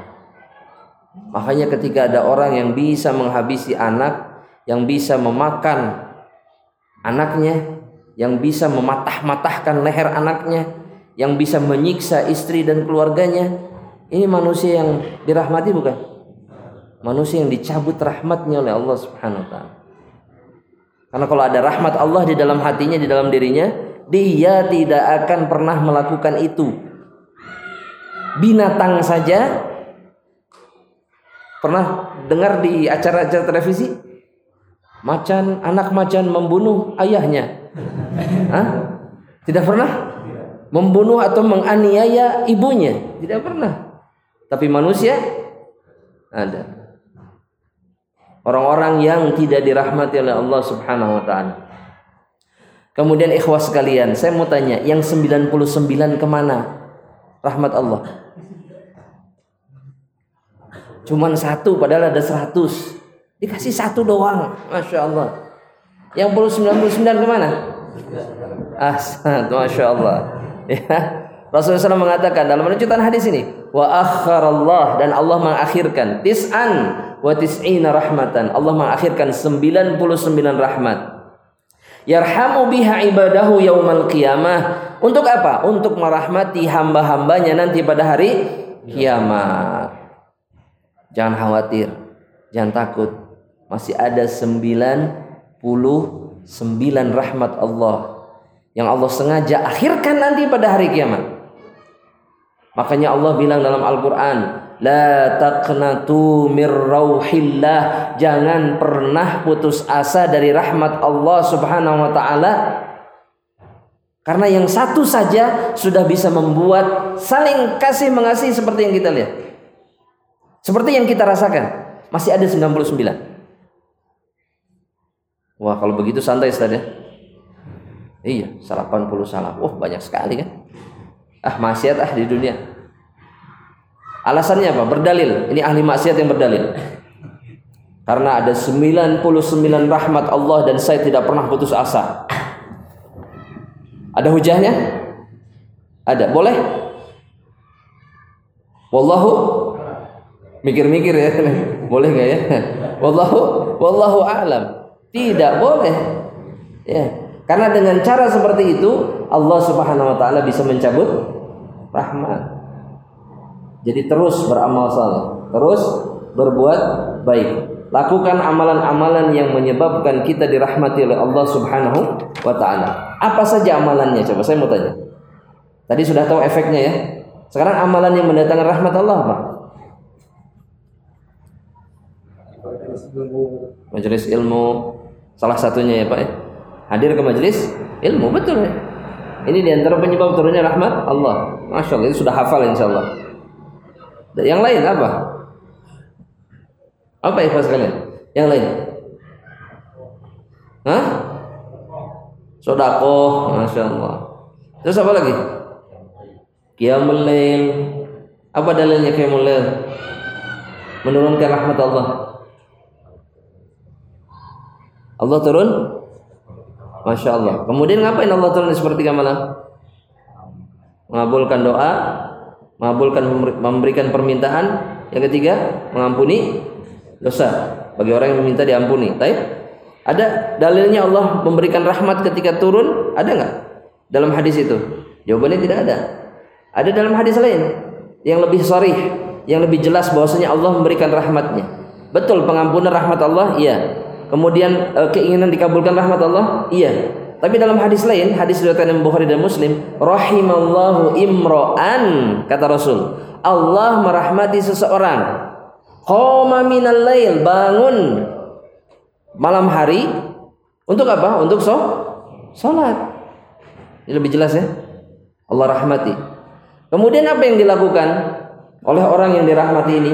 Bukan hanya sekedar bangun. Kemudian dia mengatakan Rasulullah SAW, wa aiqadha ahlahu. Kemudian dia membangunkan keluarganya. Jadi kalau kita bangun istri bangunin jangan bangunin. Kalau tidak mau. Aduh baru tidurnya. Oh, banjur. Main banjur banjur aja. Ya. Banjur jangan. Banjur. Itu sunnahnya. Kata Rasulullah fa abad kalau dia menolak nadaha fi wajhihal ma Maka si suami ini mencepreti, bukan banjur ya. Oh, banjur mah seembernya, segayung. Ini cepret ya, cepreti. Nadhaha. Di wajhi ala wajhi halma, di atas mukanya air. Sebaliknya, perempuan kalau bangun di malam hari kemudian membangunkan suaminya, ini dirahmati oleh Allah Subhanahu. Kalau suaminya nggak mau, banjur. Iya, dengan air. Ya. Terus apa lagi penyebab rahmat Allah Subhanahu wa taala? Turun. Hah? Baca Quran. Baca Quran saja? Hah? Muntadaburi, Masya Allah. Hah? Anak soleh kenapa Pak? Mendapatkan rahmat. Oh menjadi rahmat buat orang tuanya. Anaknya soleh iya bisa. Kenapa? Karena dia mengalirkan kebaikan terus untuk orang tuanya. Ya, kebaikan yang terus menerus. Ikhwas sekalian rahmati oleh Allah Subhanahu wa taala. Dalam surat Al-An'am ayat 155. Ini berkaitan dengan Al-Qur'an ya. Allah taala berfirman, ya, Allah taala berfirman, "Wa hadza kitabun anzalnahu mubarak." Al-Qur'an itu kata Allah, kitab yang kami turunkan mubarak, penuh dengan keberkahan. Ya. Kata seorang sahabat tentang Al-Qur'an ini, "Akhdhuha barakah mengambil berpegang dengan Al-Qur'an itu keberkahan wa tarkuha hasrah dan meninggalkan Al-Qur'an itu hasrah. Hasrah itu penyesalan, kerugian. Dan cara cara mengambil Al-Qur'an, cara berpegang dengan Al-Qur'an yang paling mudah dan bisa dilakukan oleh siapa pun apa? Membaca. Dengan tidak membaca berarti Anda sedang meninggalkan apa? Al Betul? Coba saya mau tanya. Satu huruf berapa pahala? Antum. Satu huruf berapa pahala? Sepuluh. Alif lam mim satu huruf atau tiga huruf? Tiga. Berapa pahala berarti? Masya Allah. Tahu dari mana? Hadis Nabi Muhammad Shallallahu Alaihi Wasallam. Kata Rasulullah SAW dalam hadis ini diriwayatkan Imam Tirmidzi kata Rasulullah SAW ya uh, inna rajul alladhi laisa fi jawfihi syai'un minal Qur'an seseorang yang di dalam kerongkongannya tidak ada apa pun dari Al-Qur'an, gak ada seayat-ayat pisahan gitu nggak ada ya, satu ayat pun nggak ada, artinya dia nggak pernah baca. Apa kata Rasulullah SAW? Fa innahu kal baitil kharib oh kama qala Rasulullah. Sesungguhnya dia seperti rumah yang rusak, rumah yang hancur. Antum ketika dihadapkan sama rumah yang hancur, yang rusak, antum tertarik tidak? Tidak. Ada manfaatnya tidak? Tidak. Tidak bisa dipakai berteduh, tidak membawa ketenangan, ya. Tidak bisa dijadikan tempat berlindung, nggak bisa, rusak. Orang tidak berminat. Kalaupun orang beli rumah itu, apa yang dilakukannya? Dihancurkan, dibangun lagi, betul? Ya, kalau sudah rusak parah, hancur, sudah selesai. Nggak ada yang bisa diambil, betul? Itu pula manusia yang tidak pernah membaca Al-Quran. Apa susahnya? Apa susahnya satu ayat satu ayat. Meskipun ini keterlaluan satu ayat. Iya. Minimal berapa ayat? Kalau antum ingin selamat. Ah, berapa ayat? Sob, bapak-bapak sekalian, berapa ayat? Minimal. Ngomong aja. Oh, nggak apa-apa, dan nggak akan ditanya. Eh, Allah. 100. Yakin 100? Sepakat tidak ini 100? Hah? Masya Allah. Benar-benar? 10. 10. Kata Rasulullah man yaqra asyra ayatin minal Qur'an. Barang siapa yang membaca 10 ayat saja dari Al-Qur'an. Fi lailatin dalam satu malam. Ya lam yuktab minal ghafilin. Maka dia tidak akan pernah ditetapkan oleh Allah termasuk ke dalam orang-orang yang lalai. Tidak akan. Minimal cuma 10 10 gak banyak. 10 itu berapa surat pak? 10 ayat itu. Hah? kalau Al-Baqarah Al-Baqarah cuma se ini berapanya itu 10 ayat betul? Minimal 10 ada 10 ayat setiap hari kita baca khusus membaca Al-Quran jangan Oh Ustaz, kalau di sholat mah ya sering Ustaz. Alhamdulillah. Inna atoina ya kulhu. Ya. Coba inna atoina berapa ayat? Tiga. Al-Ikhlas berapa ayat? Kul huwallahu ahad Allah subhanahu. Empat ya. Kemudian An-Nas berapa ayat? Ya. Ini kalau kulhu sama inna atau ini enggak enggak 10 ya. Kurang ya. Kuotanya kurang enggak? Iya, kita mah kuota internet kurang aja risau, galau ya. Aduh, kuota beak ya. Iya, kuota surga enggak enggak terpenuhi, enggak sedih. Ya, kuota akhiratnya tidak terpenuhi enggak sedih kita. Ya, ini mau habis internet ya Allah nggak bisa tidur. Aduh ini WA nggak akan masuk ini. Betul? Saya nggak bisa upload ini nih. Saya nggak bisa upload itu tuh. Betul? Iya. Ini akhiratnya belum terpenuhi nih. Kuotanya suka diisi nggak? Itu yang menjadi pertanyaan nanti di hadapan Allah Subhanahu Wa Taala. Bukan kuota internet. Itu tidak akan pernah ditanya. Bahkan itu bisa jadi hujah di hadapan Allah nanti. Kita akan ditanya sama Allah Subhanahu Wa Taala. Itu kuota sebanyak itu buat apa? Betul tidak? Buat apa? Sebagian ulama mengatakan satu huruf yang Anda tulis di media sosial, satu kata, sepuluh kata, itu semuanya akan ditanya oleh Allah. Jari ini akan berbicara nanti di hadapan Allah. Semuanya. Ya Allah dia menuliskan kata cacian. Ya Allah dia memfitnah. Ya Allah dia mengadu domba. Ya Allah, ya Allah, ya Allah. Terus itu akan bicara semua. Berapa ribu kata yang sudah kita tulis. Dan semuanya akan dimintai pertanggungjawaban oleh Allah Subhanahu wa taala. Iya. Ini sering lupa, sering lupa. Berapa ribu kata, berapa juta kata yang kita hasilkan dalam sekian menit, sekian jam. Ya, yang kata-katanya itu bisa jadi menyakiti, memfitnah, mengadu domba betul, memutuskan tali silaturahmi dan seterusnya. Itu akan ditanya oleh Allah Subhanahu wa. Maka hati-hati ikhwas sekalian Ya. Ikhwas sekalian, maka kita lanjutkan dulu ayatnya tadi. Surat apa? Coba surat apa tadi? Ayat yang sedang dibahas tadi.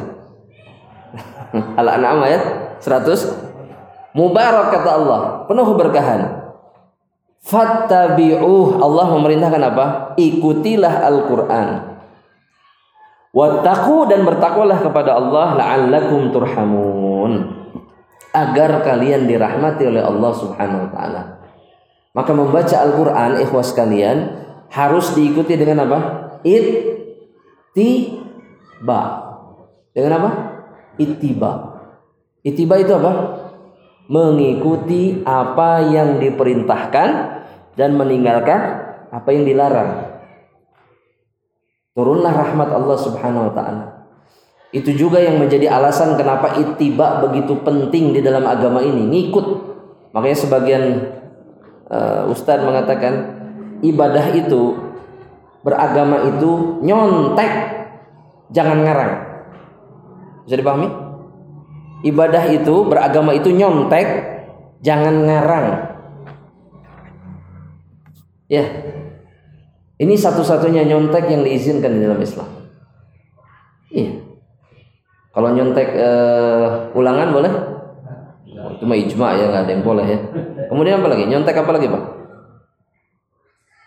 Nah. Oh, nyontek kebaikan boleh? Boleh. Boleh?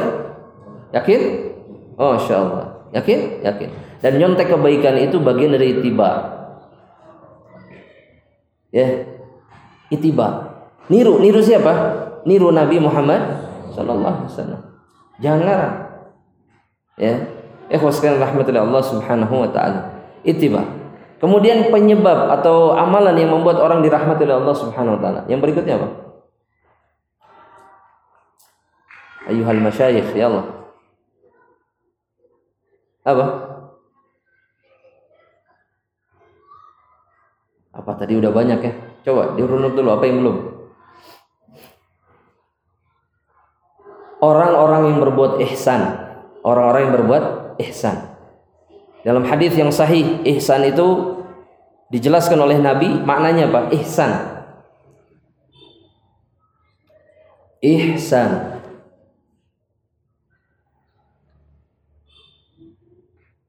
Hadis Jibril. Ah, bahasa Arabnya? Anta abudallah, jamaah. Pernah dengar? Anta abudallah ka'annaka tarahu kalian atau kamu beribadah kepada Allah kata Rasul ketika ditanya sama Jibril Wa mal ihsan? Apa itu ihsan wahai Muhammad? Rasulullah SAW mengatakan anta'budallah ka'annaka tarah. Engkau beribadah kepada Allah seakan-akan engkau melihatnya. Anda bisa melihat Allah Subhanahu wa taala? Bisa melihat tidak? Bisa melihat tidak ikhwas kalian? Adakah makhluk Allah hamba Allah yang pernah melihat Allah Subhanahu wa taala? Ada tidak? Ada tidak? Tidak ada. Termasuk Nabi kita Muhammad, termasuk Nabi Musa, termasuk Nabi Ibrahim, termasuk Nabi Isa yang ada di langit sekarang iya dan Aisyah radhiyallahu taala anha mengatakan man za'ama anna Muhammadan yara rabbahu barang siapa yang menganggap Nabi Muhammad pernah melihat Rabbnya faqad a'zama 'ala Allahil firyah maka dia telah berdusta atas nama Allah Subhanahu wa taala. Sangat-sangat berdusta kata Aisyah radhiyallahu taala tidak ada yang pernah melihat. Makanya Rasul ka'annaka Rasul mengatakan seakan-akan anda melihat Allah Subhanahu wa taala. Kita ini ikhwas kalian yang dirahmati Allah, sering kali bisa berpura-pura. Bisa dipahami nggak? Bisa berpura-pura. Kadang-kadang begini, ini latihan kalau mau ceramah misalkan atau latihan mau pidato, ada tugas kuliah. Itu biasanya ngapain dulu? Persiapan. Ya pura-pura latihan ya, seakan-akan di hadapannya ada apa? Ada apa? Ada pendengar. Wahai hadirin sekalian, betul? Iya, Ibadah juga harus begitu.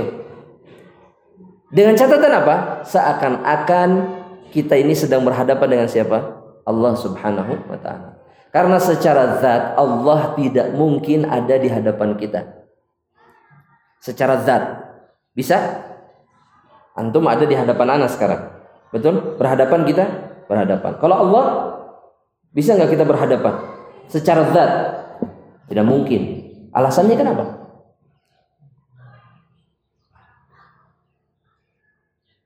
Mudah sekali jawaban ini.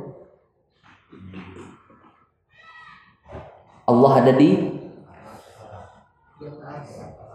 Udah. Tapi Ustaz Allah kan turun. Iya turun. Ke mana? Langit dunia. Sejajar dengan makhluknya yang lain tidak? Berhadapan dengan manusia dan jin tidak? Tidak.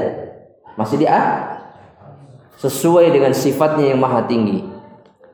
Yang menetapkan itu siapa? Allah. Kita nggak boleh protes. Jangan pro protes, jangan diprotes. Gak mungkin Allah tuh turun. Berarti Allah ada di tem di tempat. Allah menempati sebuah tem tempat. Boleh protes nggak? Boleh protes nggak? Gak boleh. Allah yang menetapkan, jangan pro. Siapa anda sehingga anda protes kepada Allah Subhanahu Wa Taala? Oh nggak mungkin. Siapa anda? Kita ini siapa? mah makhluk. Tapi ikhwah sekalian, ini ihsan ya. Ta'budallah ka'annaka tarah fa illam takun tarahu fa innahu yaro yaroka. Ana ulangi. Ini hadis. Al ihsan an ta'budallah ka'annaka tarahu fa illam takun tarahu fa innahu yaroka. Anda beribadah kepada Allah seakan-akan Anda melihat Allah. Fa takun tarahu jika Anda tidak bisa melihatnya dan memang tidak bisa ya. Fa innahu yaraka. Maka ingat sesungguhnya dia melihat Anda. Ini namanya ih bisa. Sudah seperti itu ibadah kita atau belum habiskan? Ikhwah sekalian. Masih belajar. Sampai kapan kita belajar? Sampai diwafatkan oleh Allah Subhanahu wa taala. Ini puncak eh, ketaatan kita kepada Allah. Ketika kita sudah bisa merasa diawasi oleh Allah, namanya muraqabatullah. Ihsan itu harus ada muraqabatullah. Ya, ihsan itu merasa diawasi oleh Allah Subhanahu wa taala. Ini yang pertama. Yang kedua kata para ulama, ihsan itu harus mengikuti apa yang diberikan oleh Allah dan Rasulullah sallallahu alaihi wasallam. Harus mengikuti tuntunan ya harus mengikuti apa tuntunan itu juga disebutnya apa muh muhsin dalilnya ikhwas sekalian di dalam Al-Qur'an Al-Karim dalilnya di dalam Al-Qur'anul Karim dalam surat Al-A'raf ayat 56 Inna rahmatallah qaribum minal muhsinin Sesungguhnya rahmat Allah Subhanahu wa taala itu dekat dari orang-orang yang muh muhsin. Sehingga wajib tidak menjadi orang muhsin Wajib tidak? Wajib? Wallahu jangan wajib. Iya. Anda ingin dirahmati oleh Allah? Iya. Ketika turun rahmat Allah, kita berhak masuk surga.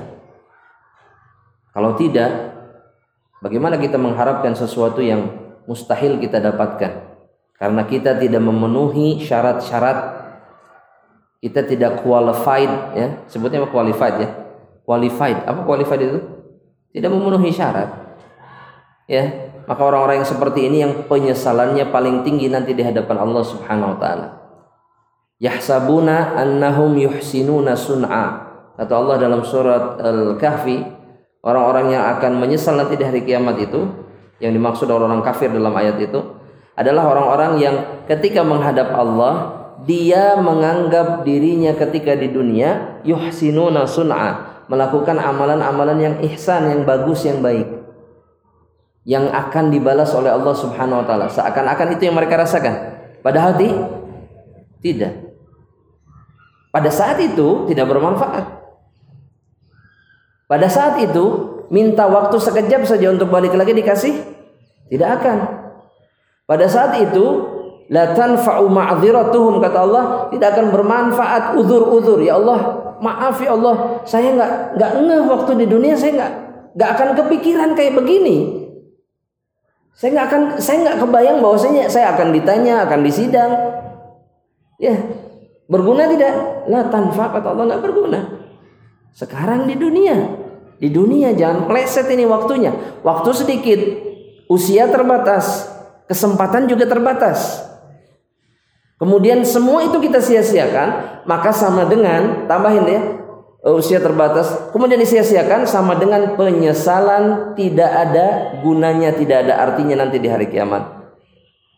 Ya, nyesel. Dan biasanya orang sadar kalau sudah apa? Sudah terjadi penyesalan itu kalau sudah mengalami, betul? Nah, kalau kalau ikhwas kalian di dunia nggak jadi masalah. Dikasih tahu nggak nurut, eh kejadian nyesel nyesel nggak apa-apa. Bisa bisa kita bisa kita perbaiki tidak? Nah masalahnya di akhirat itu bisa bitan, nggak bisa time out. Ya Allah time out lah. Ya seiyalah sekejap aja lah nggak usah lama-lama ya Allah. Sekejap nggak bisa nggak ada waktunya. Tidak ada Allah tidak akan memberikan kesempatan. Ikhwah sekalian rahmatillah Allah Subhanahu wa taala. Kemudian di antara amalan yang mendatangkan rahmat Allah Subhanahu wa taala yang berikutnya adalah orang-orang yang senantiasa melakukan salat, melakukan zakat, kemudian taat kepada Rasulullah sallallahu alaihi wasallam. Taat. Taat. Apa artinya taat? Nurut, manut, tunduk, patuh itu arti dari kata apa? To, to'ah. Allah Ta'ala berfirman dalam surat Nur ayat 56. Aqimus salah kata Allah. Wa atus. Ini selalu ya, sering. Aqimus salah, atus zakat. Dan Allah mengatakan aqimu, dirikan. Penuhi syarat-syarat salat itu. Penuhi gerakan-gerakan salat itu. Semuanya, tegakkan. Jangan asal-asalan. Salat itu ikhwas kalian rahmatullahi Allah, barometer Anda akan masuk surga atau tidak?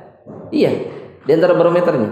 Kata Rasulullah SAW, kalau uh, seseorang sholatnya bagus, maka apa yang itu indikator apa? In hasunat sholatuhu kata Rasul kalau sholatnya bagus hasuna hasunat sairu amali au hasuna sairu amalihi maka seluruh amal yang lainnya pasti bagus. Tapi kalau sholatnya jelek apa yang terjadi? Maka amal yang lainnya pasti jelek.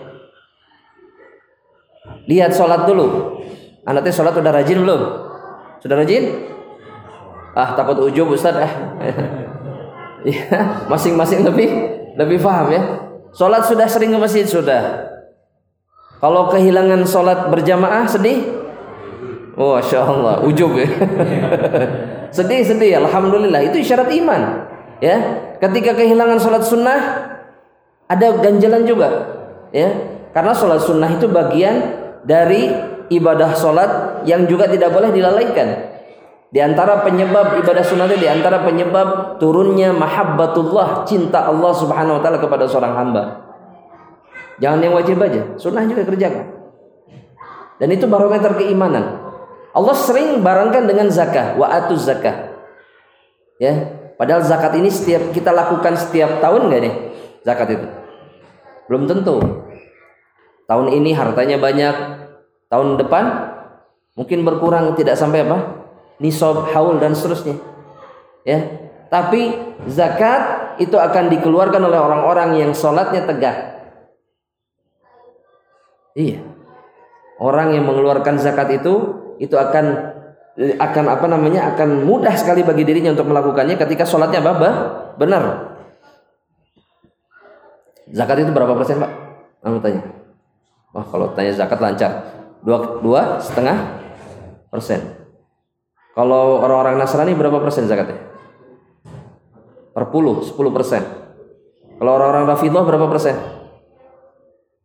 Orang Rafidah, Ahlul Bid'ah, orang-orang eh, apa namanya? gerakan-gerakan bawah tanah itu biasanya mereka mematok ada ada sumbangan maliyah, ada zakatnya. Berapa persen? 20 persen. 20 persen, 10 persen. Islam cuma minta dua setengah persen. Islam minta dua setengah persen itu dengan catatan hartanya memenuhi nisab dan bertahan selama satu tahun. Kalau tidak, meskipun dalam satu tahun itu antum punya harta 100 miliar, tapi tidak sampai satu tahun, anda tidak wajib zakat. Gampang? Gampang nggak? Mudah nggak sebetulnya ini? Tapi sulit. Nah, sayang kayaknya, aduh ya Allah lebarnya. Betul? Padahal setahun sekali. Bukan infak tiap bulan, nggak ada zakat tiap bulan, ada? Ada nggak zakat tiap bulan? ada tidak zakat tiap bulan? Tanya. Ijma nggak ada ini? Nggak ada. Ya, nggak bisa itu potong zakat tiap bulan dari gaji nggak bisa. Itu bukan zakat. Namanya apa? Ya, sodakoh, infak namanya. Infak dipaksa. Iya. Boleh nggak infak dipaksa? Oh tidak boleh. Karena belum tentu ridho, betul? Iya. Bukan zah, bukan zakat. Kemudian Allah Taala mengatakan wa Allah eh wati wati Rasul dalam ayat tersebut dan taatilah Rasul wasallam la'allakum turhamun agar kalian dirahmati oleh Allah Subhanahu wa taala. Jadi kalau ada yang tanya kepada antum sekalian, kenapa mengikuti sunnah Nabi? Kenapa sih kok begitunya mengikuti sunnah Nabi Muhammad SAW? Jawabannya mudah. Saya ingin dirahmati oleh Allah. Saya ingin dirahmati sama Allah. Tujuan kita bukan yang lain ya sekalian. Kita bukan ingin beda sama orang. Kita bukan ingin eksklusif, bukan. Kita bukan ingin uh, dianggap nyantri, dianggap taat lebih taat kepada Allah. Tidak. Yang kita cari itu apa? Rahmat Allah Subhanahu wa taala. Ikutilah Rasulullah SAW. Itu pilihannya. Gak mau ya silahkan. Pilihan masing masing, tapi jangan nyesel. Ya, ya wassalam rahmatullah Allah. Rahmat Allah. Kita sudah tahu tadi rahmat Allah apa fungsinya, apa efek dampaknya. Yang paling puncak kita masuk surga. Gak ada yang lain. Dunia antum akan tinggalkan. Istri yang cantik akan ditinggalkan. Anak yang lucu-lucu, soleh-soleh, anak yang pintar-pintar akan ditinggalkan. Tinggal antum nanti dengan amal soleh antum di dalam kubur. Kemudian antum dengan amal soleh antum ketika menghadap Allah Subhanahu Wa Taala. Gak ada yang lain. Gak ada pihak ketiga, gak ada. Ya, ikhwas sekalian rahmatillah Allah Subhanahu Wa Taala. Ini baru tafsir Bismillahirrahmanirrahim. Rahim. Ustaz, ini kapan selesainya kajian kita, Ben? Ya, bukunya masih pan masih panjang, ya. Ini sebagai mukadimah sekalian rahmatullahi Allah. Dan di akhir pertemuan ini saya akan sebutkan beberapa fadail basmalah ya. Beberapa keutamaan basmalah di dalam Islam. Bismillah ini adalah perkara yang luar biasa. Ucapan bismillah atau sering disebut dengan bas basmalah. Kalau la haula wala quwata illa billah sering disebut dengan apa? hau kolah hau kolah kalau mendengar kata hau kolah artinya la haula wala quwata illa billah. Itu yang dimaksud. Basmalah artinya bismillahirrahmanirrahim. Yang pertama ikhwas sekalian rahmatillah Allah. Basmalah itu adalah pembuka bagi setiap surat di dalam Al-Qur'an Al-Karim kecuali surat Masya Allah surat At-Taubah surat At-Taubah itu surat keberapa? Hah? Kesembilan Surat At-Taubah juga sering disebut dengan surat apa? Baro'ah Nah, ayat pertamanya itu ya Baro'atum minal minallah. Dan para ulama khilaf, kenapa sih nggak ada bismillah di awal surat Bara'ah? Karena surat Bara'ah ini apa penyebabnya? Hmm? Tentang perang terhadap orang-orang musyrik dan juga orang-orang munafik.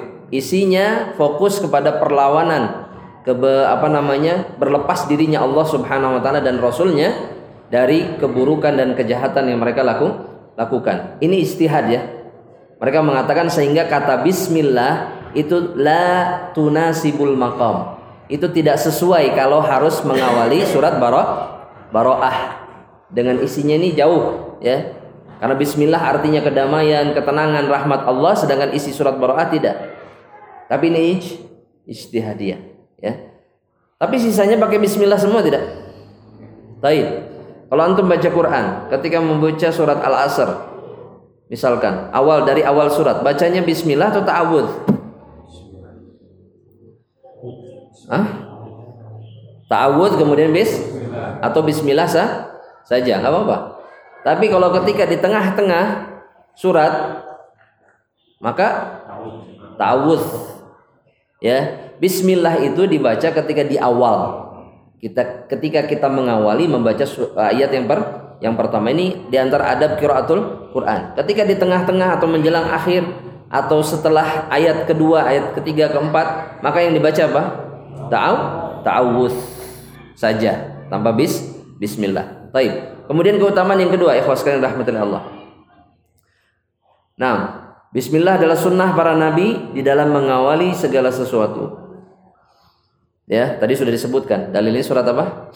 An-Naml, kisahnya Sulai Sulaiman. Nabi Muhammad sallallahu alaihi wasallam ketika mengirim surat kepada Heraklius itu juga mengawalinya dengan Bismillahirrahmanirrahim. Ketika perang Hudaybiyah, ketika afwan, sulh Hudaybiyah, ketika perjanjian Hudaybiyah, maka Rasulullah SAW juga memerintahkan Ali bin Abi Thalib untuk menulis apa? Bismillahirrahmanirrahim tapi dihapus Ar-Rahman Ar-Rahimnya. Ya, dihapus karena permintaan orang-orang mush, musyrik. Rasul mengizinkan. Rasul sepakat. Karena kata Amr ibn Suhail, perwakilan orang musyrik mengatakan, kami nggak kenal itu Ar-Rahman. Kami nggak tahu Ar-Rahman itu apa. Siapa? Ya, hapus. Dihapus. Rasul menerima, para sahabat enggak. Para sahabat kesel. Ali pun sama. Ya, ketika menulis, ini bukankah hak kita ini kan? Iya, kata Rasul, umhu, hapus, kata Rasul, hapus, nggak usah ditulis. Ya, ini dilakukan oleh siapa? Rasulullah Shallallahu Alaihi Wasallam. Ya, kemudian e, juga ikhwas rahmatullah Allah, ini sunnah yang harusnya dilakukan ketika kita surat menyurat, ya. Kalau kita di undangan sering jadi kartu undangan ya Bismillahirrahmanirrahim. Tapi ketika ngirim SMS, ngirim WA itu tanpa bis iya sunnahnya apa bismillah sunnahnya bukan assalamualaikum warahmatullahi wabarakatuh lebih afdalnya bismillah iya Wadih? Iya. Kenapa kok pakai bismillah Ustaz? Dalilnya ada. Ujahnya apa? Karena itu bentuk su surat sama seperti Nabi ketika memulai surat bukan dengan assalamualaikum tapi dengan apa?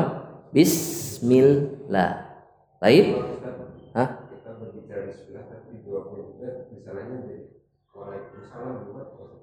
Itu salah jawaban. Salah jawaban ya. Uh, uh. iya. Itu kadang-kadang begini kadang-kadang sering terjadinya karena orang ketika ngirim apa surat SMS atau apa pun ya itu dalam dalam kebiasaan assalamualaikum. Maka tanpa melihat ujungnya itu langsung dibalas apa? Waalaikumsalam. Bisa dipahami? Ya jadi refleks saja betul namun ketika bismillah kemudian dijawab waalaikumsalam ini benar atau tidak? Tidak tidak. Kenapa? Karena yang mengirim tidak mengucapkan apa? Tidak menuliskan assalamualaikum nggak perlu. Ya. Maka ketika kita menjawab tanpa salam boleh? Boleh. Boleh. Tidak jadi masalah tidak jadi masalah. Ya, itu tinggal diluruskan saja, Pak. Mungkin karena ketidaktahuan, ya. Kemudian keutamaan yang berikutnya ya, sekalian, karena sudah siang ya. Masya Allah. Bacaan bismillah itu adalah menjadi permulaan ibadah.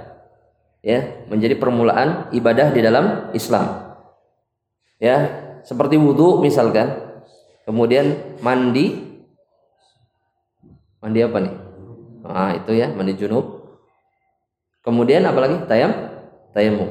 Kalau di dalam dalilnya kata para ulama yang Rasulullah SAW sebutkan dalam hadis Abu Dawud, hadis diriwayatkan Imam Abu Dawud ya dari sahabat Abu Hurairah. Sanad hadis ini sahih ya. Rasulullah SAW mengatakan la wudu'a tidak oh, la wudu'a tidak ada wudu liman lam yadhkurismallahi alaih. Tidak ada wudu bagi orang yang tidak mengucapkan nama Allah Subhanahu wa taala di awalnya. La wudu. Makanya sebagian ulama menjadikan hadis ini sebagai dalil wajibnya membaca basmalah di awal wudu harus. Ya, nanti ada riwayat yang lain. Tapi kebanyakan jumhur ulama mengatakan kalau dalam wudu itu bismillah itu bagian dari sunnah muakkadah. Karena ketika tidak ada pun wudunya tetap tetap sah. Namun yang menjadi syahid, yang menjadi dalil dalam kajian ini bahwasanya Rasul memerintahkannya dengan bismillah ketika mengawali apa? Wudhu. Itu dikiaskan kepada mandi, kepada tayam, tayamum. Karena tiga perkara ini bentuk apa coba? Persamaannya apa? Toharoh, ber, bersuci. Mandi juga suci, mensucikan dari hadas besar, tayamum dari hadas kecil atau besar kalau tayamum? Saya mau tanya. Tayamum itu dari kecil atau besar mensuci? Hah? Yakin, Mbak? Yakin. Sepakat nggak? Sepakat? Pernah dengar ini? Pernah baca, masya Allah. Barakallahu. Ya, benar. Bisa dari kecil dan antum junub, kemudian nggak ada air. Antum tayamum atau apa? Tayamum. Ya, seperti dalam satu peperangan Amr bin As itu junub di malam hari yang sangat dingin kemudian beliau hanya tayamum kemudian beliau jadi imam dan itu memberatkan banyak sahabat termasuk Umar ibnul Khattab. Wah ini junub kemudian nggak mandi kemudian tayamum pun jadi imam. Masya Allah ya ternyata ketika diadukan kepada Rasul apa? Hah? boleh Rasul tertawa dalilnya apa? Kenapa kamu melakukan itu? Kata Amr eh, kata Rasulullah SAW kepada Amr Aku takut binasa, aku takut hancur karena saking dinginnya. Aku nggak berani mandi. Karena setelah mandi dengan air hangat sekalipun karena suhunya dingin sekali, itu orang bisa kedinginan tidak? Iya, tetap suhunya kan nggak berubah. Maka itu yang dikhawatirkan oleh Amr. Dia takut sakit, dia takut bahkan bisa binasa kan? Saking dinginnya tuh orang bisa binasa kalau mandi. Binasa tuh maksudnya mati ya, meninggal. Bisa? Bisa. Makanya kalau antum itu atas gunung kedinginan, kalau kena air, aduh bakal repot. Tayamum atau tayamum meskipun ada air. Kalau antum khawatir binasa, khawatir ada apa-apa nih, ya. Eh waskan rahmatillah Allah subhanahu wa taala. Ada hadis, ada riwayat ya, ada riwayat. Diriwayatkan Imam Ahmad dari sahabat Abu Hurairah. Ini hadisnya sering di riwayatnya sering diucapkan ya, sering disebut-sebutkan. Tapi riwayat ini dhaif yang harus diingat. Riwayat ini apa? Dhaif. Kata Rasulullah SAW dalam riwayat itu, kullu amri kullu amri dibalin setiap perkara ya e, seorang muslim la yuftah bidzikrillah yang tidak diawali dengan zikir kepada Allah atau dalam riwayat bismillah fahuwa abtar atau akta maka amalan itu terputus. Dalam riwayatnya seperti itu. Riwayat ini apa? Dhaif. Riwayat ini dhaif. ya. Tapi e, secara makna kata para ulama menunjukkan bahwasanya akan keutamaan apa? Bis bismillah. Dan itu didukung dengan dalil-dalil yang lain. Yang menyatakan bahwasanya memang Rasulullah SAW dalam surat menyurat bismillah. Dalam ibadah bis bismillah. Kemudian dalam uh, penulisan Al-Qur'an maka diperintahkan di awal surat tulis apa? Bis bismillah. Ya maka sebisa mungkin kalau mau ngapa-ngapain baca apa? Bismillah. Ya mau bicara bis bismillah. Mau tidur? Bismillah mau apa lagi? Mau makan? Masya Allah mau keluar masjid? Mau masuk? Masya Allah mau naik motor? Bismillahirrahmanirrahim umur? Masya Allah semuanya Bismillah. Dengan nama? Nama Allah. Kemudian perkara yang berikutnya ya sekalian. Menunjukkan kepada keutamaan basmalah. Yang keberapa? Empat. Kelima Keempat, Bismillah penyebab datangnya perlindungan Allah dari gangguan setan.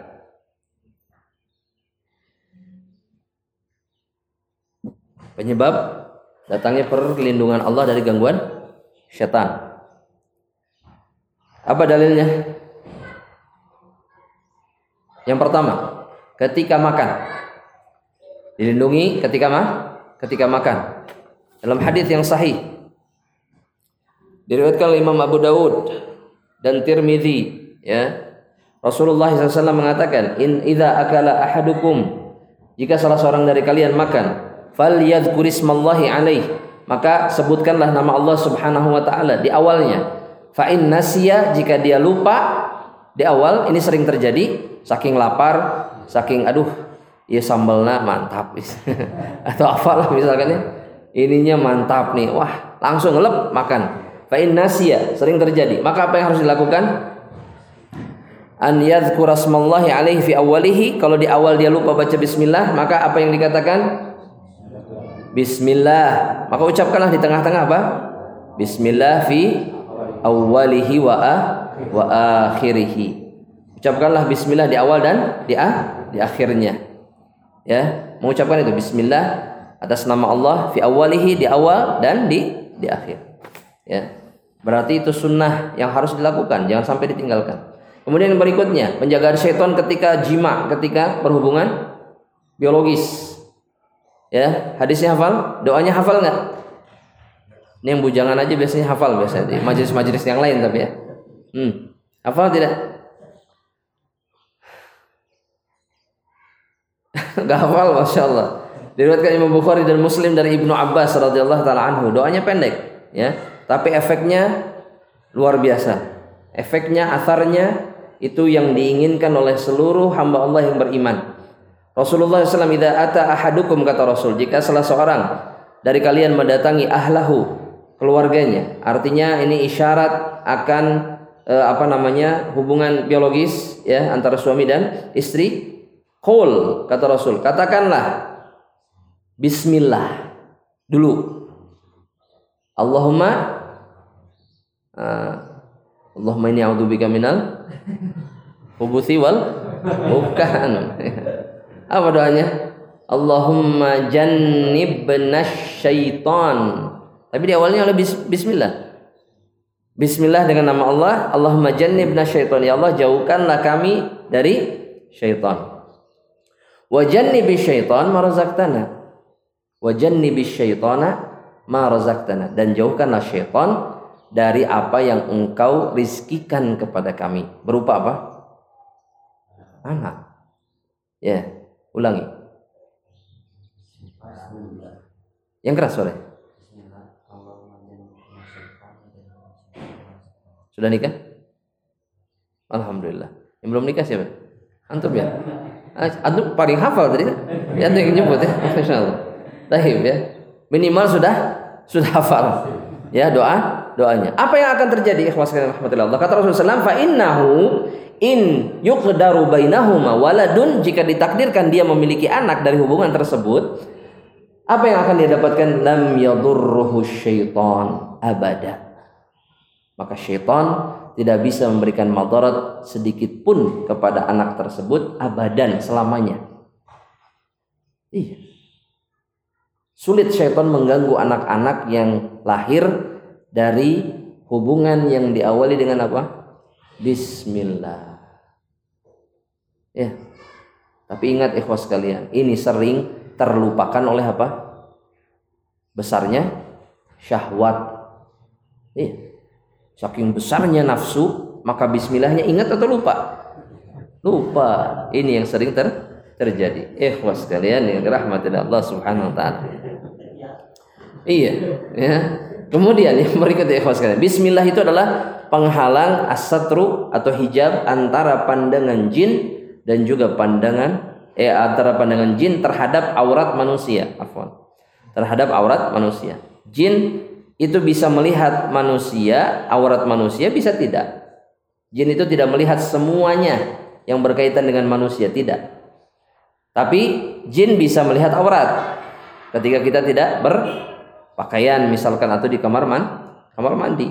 Maka kalau kita ingin dihalangi dari pandangan jin dan pandangan jin ini berbahaya, ya pandangan jin ini ber, berbahaya maka dalam hadis yang sahih dari Ali bin Abi Thalib diriwayatkan Imam Turmudi kata Rasulullah SAW satrun pembatas mabaina ayunil jin mata-mata jin wa auratil wa auratin nas dan auratnya manusia atau aurati bani Adam atau auratnya anak-anak Adam Idza dakhala ahadumul khala jika salah seorang dari mereka masuk ke dalam kamar mandi itu apa? An yaqula bis bismillah. Mereka mengucapkan bismillah. Masuk kamar mandi. Setelah masuk atau sebelum? Hah? Sebelum? Sebelum. Atau ketika melangkah masuk? ya, bismillah, kemudian mendoakan apa? Berdoa apa? Allahumma inni a'udzubika minal khubuthi wal khaba'ith. Hatta ke kamar mandi baca apa? Bismillah. Baik, yang berikutnya ya sekalian. Sebelum kita tutup. Yang berikutnya berkaitan dengan hewan sembelihan. Coba apa? Asar dari bismillah dengan hewan sembelihan. Menjadikan hewan sembelihan halal. Ya, apa dalilnya? Al-Quran sahih dalam surat Hah? Al-An'am atau Al-A'raf? Al-An'am. Dalam surat Al-An'am. Ayat berapa? 121. Allah Ta'ala berfirman. Wala ta'kulu. Jangan kalian makan. Apa yang tidak boleh dimakan? Mimma lam yuzkarismullahi alaih dari hewan-hewan sembelihan atau daging-daging yang tidak diucapkan bismillah ketika menyembelihnya. Haram tidak? Tidak boleh dimakan. Kalau dibaca bismillah halal? Taib. Ada hewan di jalan ketabrak, kemudian sebelum mati kita sembelih, baca bismillah. Halal? Halal. Ada hewan di jalan sudah mati, kemudian kita sembelih. Bismillah. Halal? Sudah mati, kita sembelih bismillah. Halal? Hah? Halal haram? Hah? Kenapa? Karena sudah bangkai. Ya, dan tidak diucapkan bismillah sebelumnya dalam proses kematiannya, ya. Jadi ikhwas kalian rahmatin Allah, saya ambil satu gambaran mungkin sudah tahu mungkin ya, tapi mungkin juga belum. Lebih.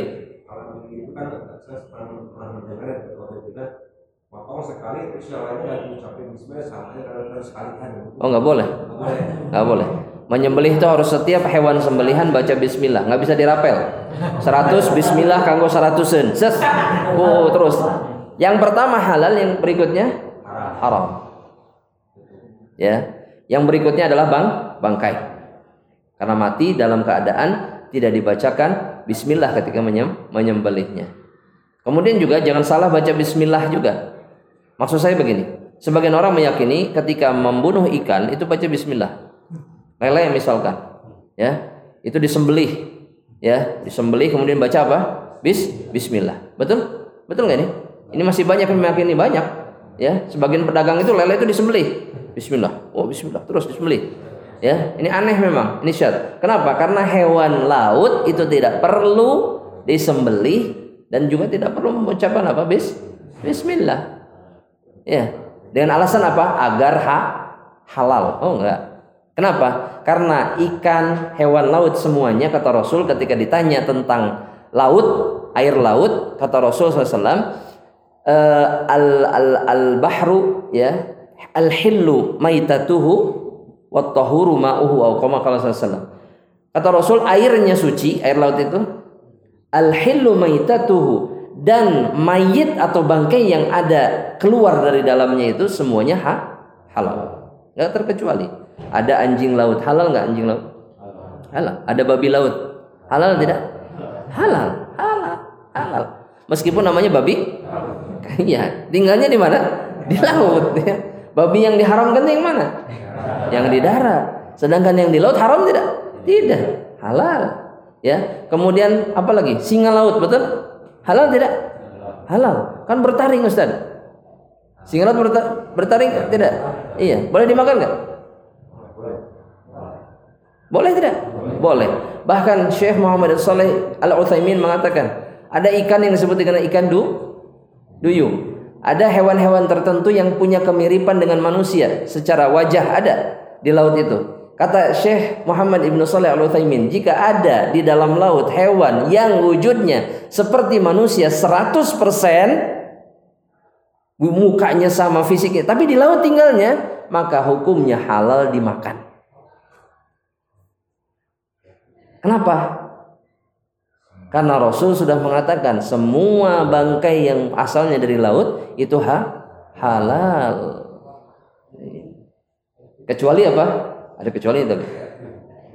Kecualinya apa? Hah? Enggak, hidup di dua alam itu kata siapa haram? Hidup di dua alam itu kata siapa haram?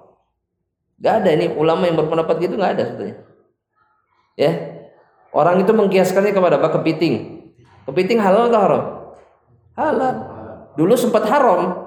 Kemudian keluar fat, fatwa ha, halal. Itu yang benar. Ya. Hah?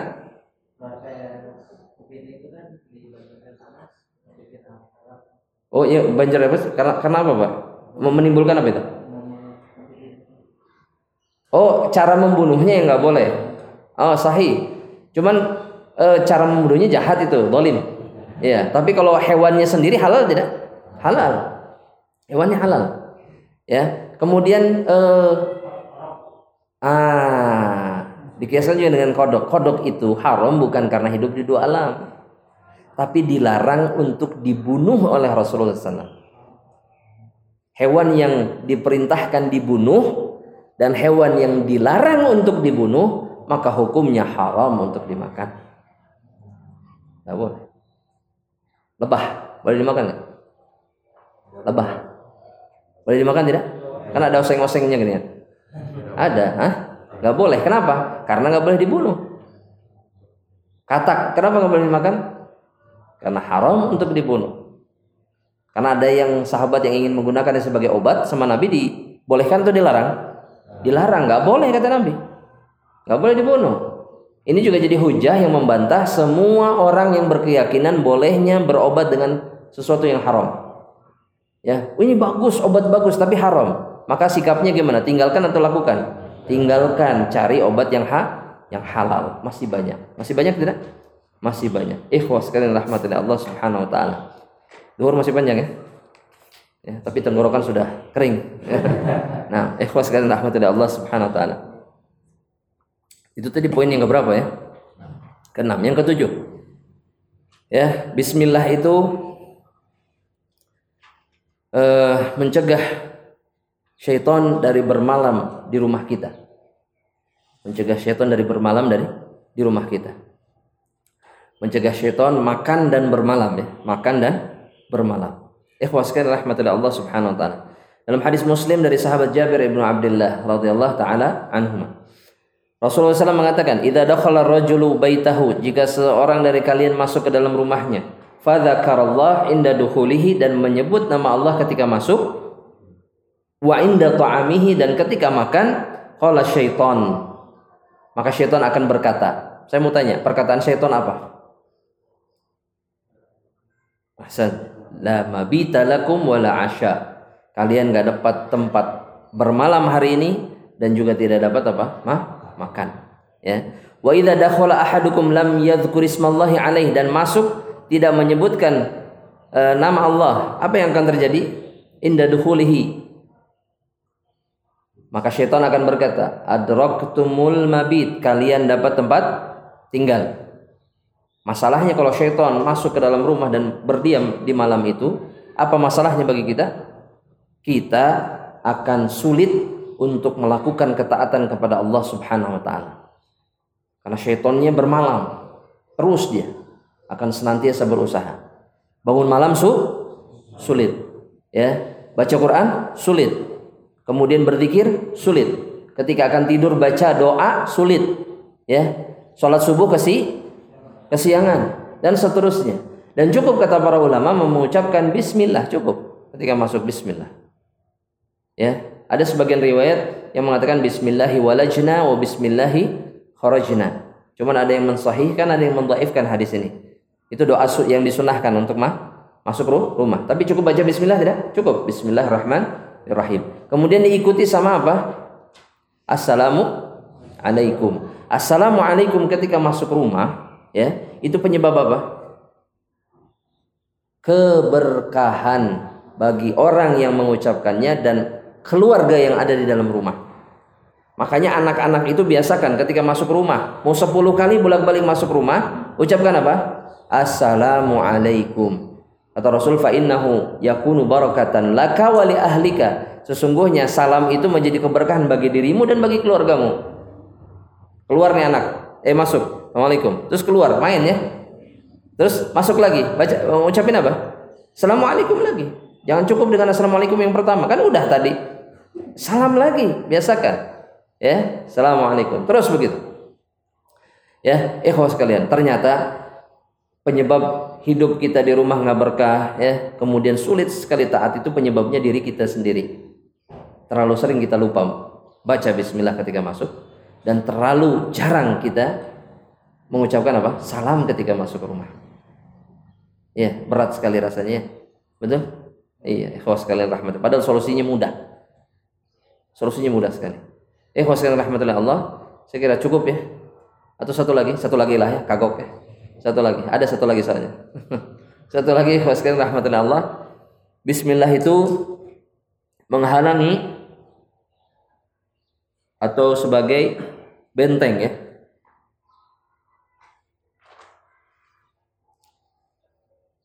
Perlindungan rumah. Benteng perlindungan rumah. Sehingga rumah itu terjaga. Terjaga dari apa, Pak? Dari gangguan syaitan ya jadi kalau orang-orang yang beriman baca bismillah ketika masuk rumah ya itu akan diganggu oleh santet, sihir, teluh, apa lagi? Guna-guna, pelet, apa lagi? Sihir lah pokoknya semua jenis sihir. Akan berpengaruh tidak? Tidak. Kecuali diizinkan oleh Allah Subhanahu wa taala. Namun seringnya kan kita lupa memang. Sehingga ada orang hasad, ada orang sihir itu gampang sekali. Ada yang melihara tu, tuyul, itu uang hilang terus. Karena jinnya mudah masuk karena nggak ada perlin, perlindungan. Rasul bersabda seperti ini dalam hadis Muslim Rasulullah SAW mengatakan ghutul ina tutuplah eh, wadah-wadah uh, atau piring-piring atau wadah-wadah kalian. Ya piring-piring atau tempat makanan kalian itu tutup kata Rasulullah SAW wa auqusika dan tempat minum tutup. Tempat minum apa tutup juga tempat penyimpanan air ya. Tutup jangan dibuka begitu saja kalau kalau malam hari. Wa aghliqul bab dan tutuplah pintu. Ini sunnah ya. Tutup pintu kalau malam. Boleh dibuka nggak kalau malam tidur dibuka saja begitu saja? Boleh nggak? Kalau kita alasannya mudah sekarang. Ya Ustaz nanti orang masuk ya. Masalahnya bukan itu. Sunnah. Tutup ya dan kemudian kata Rasul SAW atfius siraj dan matikan lampu. Oh, zaman Nabi ada lampu gitu? Ah, ada lampu nggak zaman Nabi? Hah? Adanya apa? Ah, cempor gitu ya. Nah, siraj itu cempor ya. Cempor itu bahasanya apa sih? Bahasa itu kan cempor bahasa Belanda ya. Hah? Apa apa sih sebetulnya? Aduh, lah haula. Lentera, lentera ya. Lentera. Matikan. Ah, sekarang pakai lentera atau pakai listrik? Hah? Pakai listrik. Hukumnya sama atau beda? Hah? Hukumnya sama atau beda? Hah? Sama, hukumnya sama sebetulnya, nggak ada bedanya. Ya, nggak ada bedanya. Matikan. Islam itu sudah ngajarin save energy, mengirit uh, energi listrik itu dari 1400 tahun yang lalu. Karena sunnahnya kalau malam matikan, jangan dinyalain. Oh kalau mati kayak orang rumah kosong. Ya kalau tempat-tempat tertentu yang butuh pencahayaan nyalakan nggak jadi masalah. Tapi kalau di dalam rumah ketika tidur mati matikan. Ini sunnah. Hah? Lampu depan ya, maksud saya gitu. Kalau depan kan ada motorotnya ya, nyalakan. Tapi kalau tidak di dalam kamar, dalam kamar mandi, kamar mandi kita tidur nyala. Ini boleh tidak? Nggak boleh. Ya, sunnahnya matikan. Lihat lampu nyala, matikan. Terlebih malam hari. Kata Rasulullah SAW, ikhwas sekalian, ya. Ini jadi ke sana kemari ya. Fa inna syaitan, kata Rasul. Sesungguhnya syaitan la yahillu siqaan wa la yaftahu baban. Syaitan itu tidak mampu untuk membuka pintu, membuka tempat air, wala yakashifu inaan, nggak bisa membuka tempat makanan. Fa illam yajid ahadukum illa an yu'rida ala ina'ihi udan wa yadhkur ismallahi alaihi falyaf'al. Ini yang menjadi dalil yang menjadi syahid. Kata Rasul, setan itu nggak bisa buka pintu, nggak bisa buka tempat air, nggak bisa apa pun ya yang ada di dalam di dalam rumah. Kata Rasul, kalau kalian nggak menemukan penutup untuk tempat air, tempat makanan dan seterusnya, nggak ada penutupnya. Meskipun kalian cuma menemukan satu batang kayu, satu batang saja, disimpan di atasnya, lakukan kata Rasul. Lakukan. Meskipun cuman misalkan kalau sekarang sedotan misalkan. Lakukan jangan lakukan. Tapi Rasul mengatakan apa? Wayad kurismallahi alaih dan bacalah bismillah ini ini kekuatannya di sini. Ini nggak akan dirusak oleh syaitan nggak akan dipengaruhi nggak akan dikotori oleh syaitan nggak akan dinikmati oleh syaitan. Semuanya aman.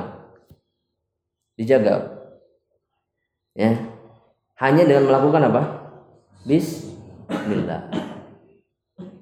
Makanya tuyul kalau ketemu rumah yang ketika masuk baca Bismillah bisa masuk nggak dia? Kalau tidak bisa, bisa dibuka sama dia.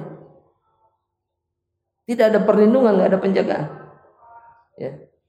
Ikhwas sekalian Allah. Terlihat ya dari wajah-wajahnya sudah siap-siap istirahat. Ya, ikhwas sekalian Allah Subhanahu wa taala. Ya, saya kira di mukadimah uh, kitab ini insyaallah Mudah-mudahan di pertemuan berikutnya kita bisa lanjutkan. Insyaallah taala uh, pembahasan tentang bismillahirrahmanirrahim tentang keutamaannya dan makna lafaz-lafaznya semoga memberikan manfaat kepada ikhwah sekalian dan juga kepada diri saya dan semoga Allah Subhanahu wa taala memberikan keberkahan dari perjumpaan kita pada hari ini. Sebelum ditutup ikhwah sekalian, ada pertanyaan? Bismillah?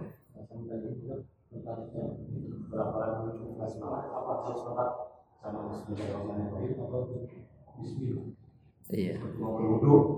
Iya. Bismillahirrahmanirrahim. Itu yang paling lengkap, yang paling afdal. Ya.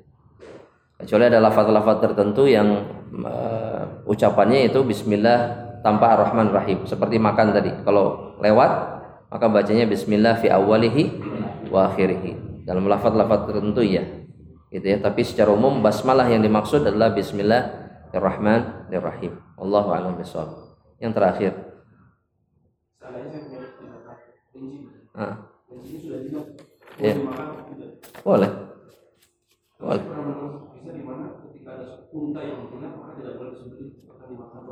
Ah, kata siapa? Entah nggak boleh.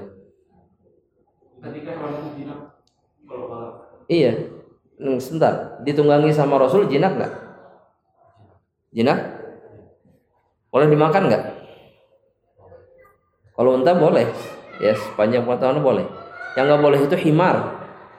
Kalau keledai ya, antara yang jinak sama yang liar. Ini dibedakan. Tapi kalau unta dalam seluruh riwayatnya, sepanjang pengetahuan saya, mungkin ada dalil yang lain, itu boleh. mau jinak ataupun ti, tidak ya. Halal. Untuk dimah dimakan. Wallahu a'lam ya akhiru da'wana alhamdulillah rabbil alamin. Subhanakallahumma bihamdika asyhadu an la ilaha illa anta astaghfiruka wa atubu assalamualaikum warahmatullahi wabarakatuh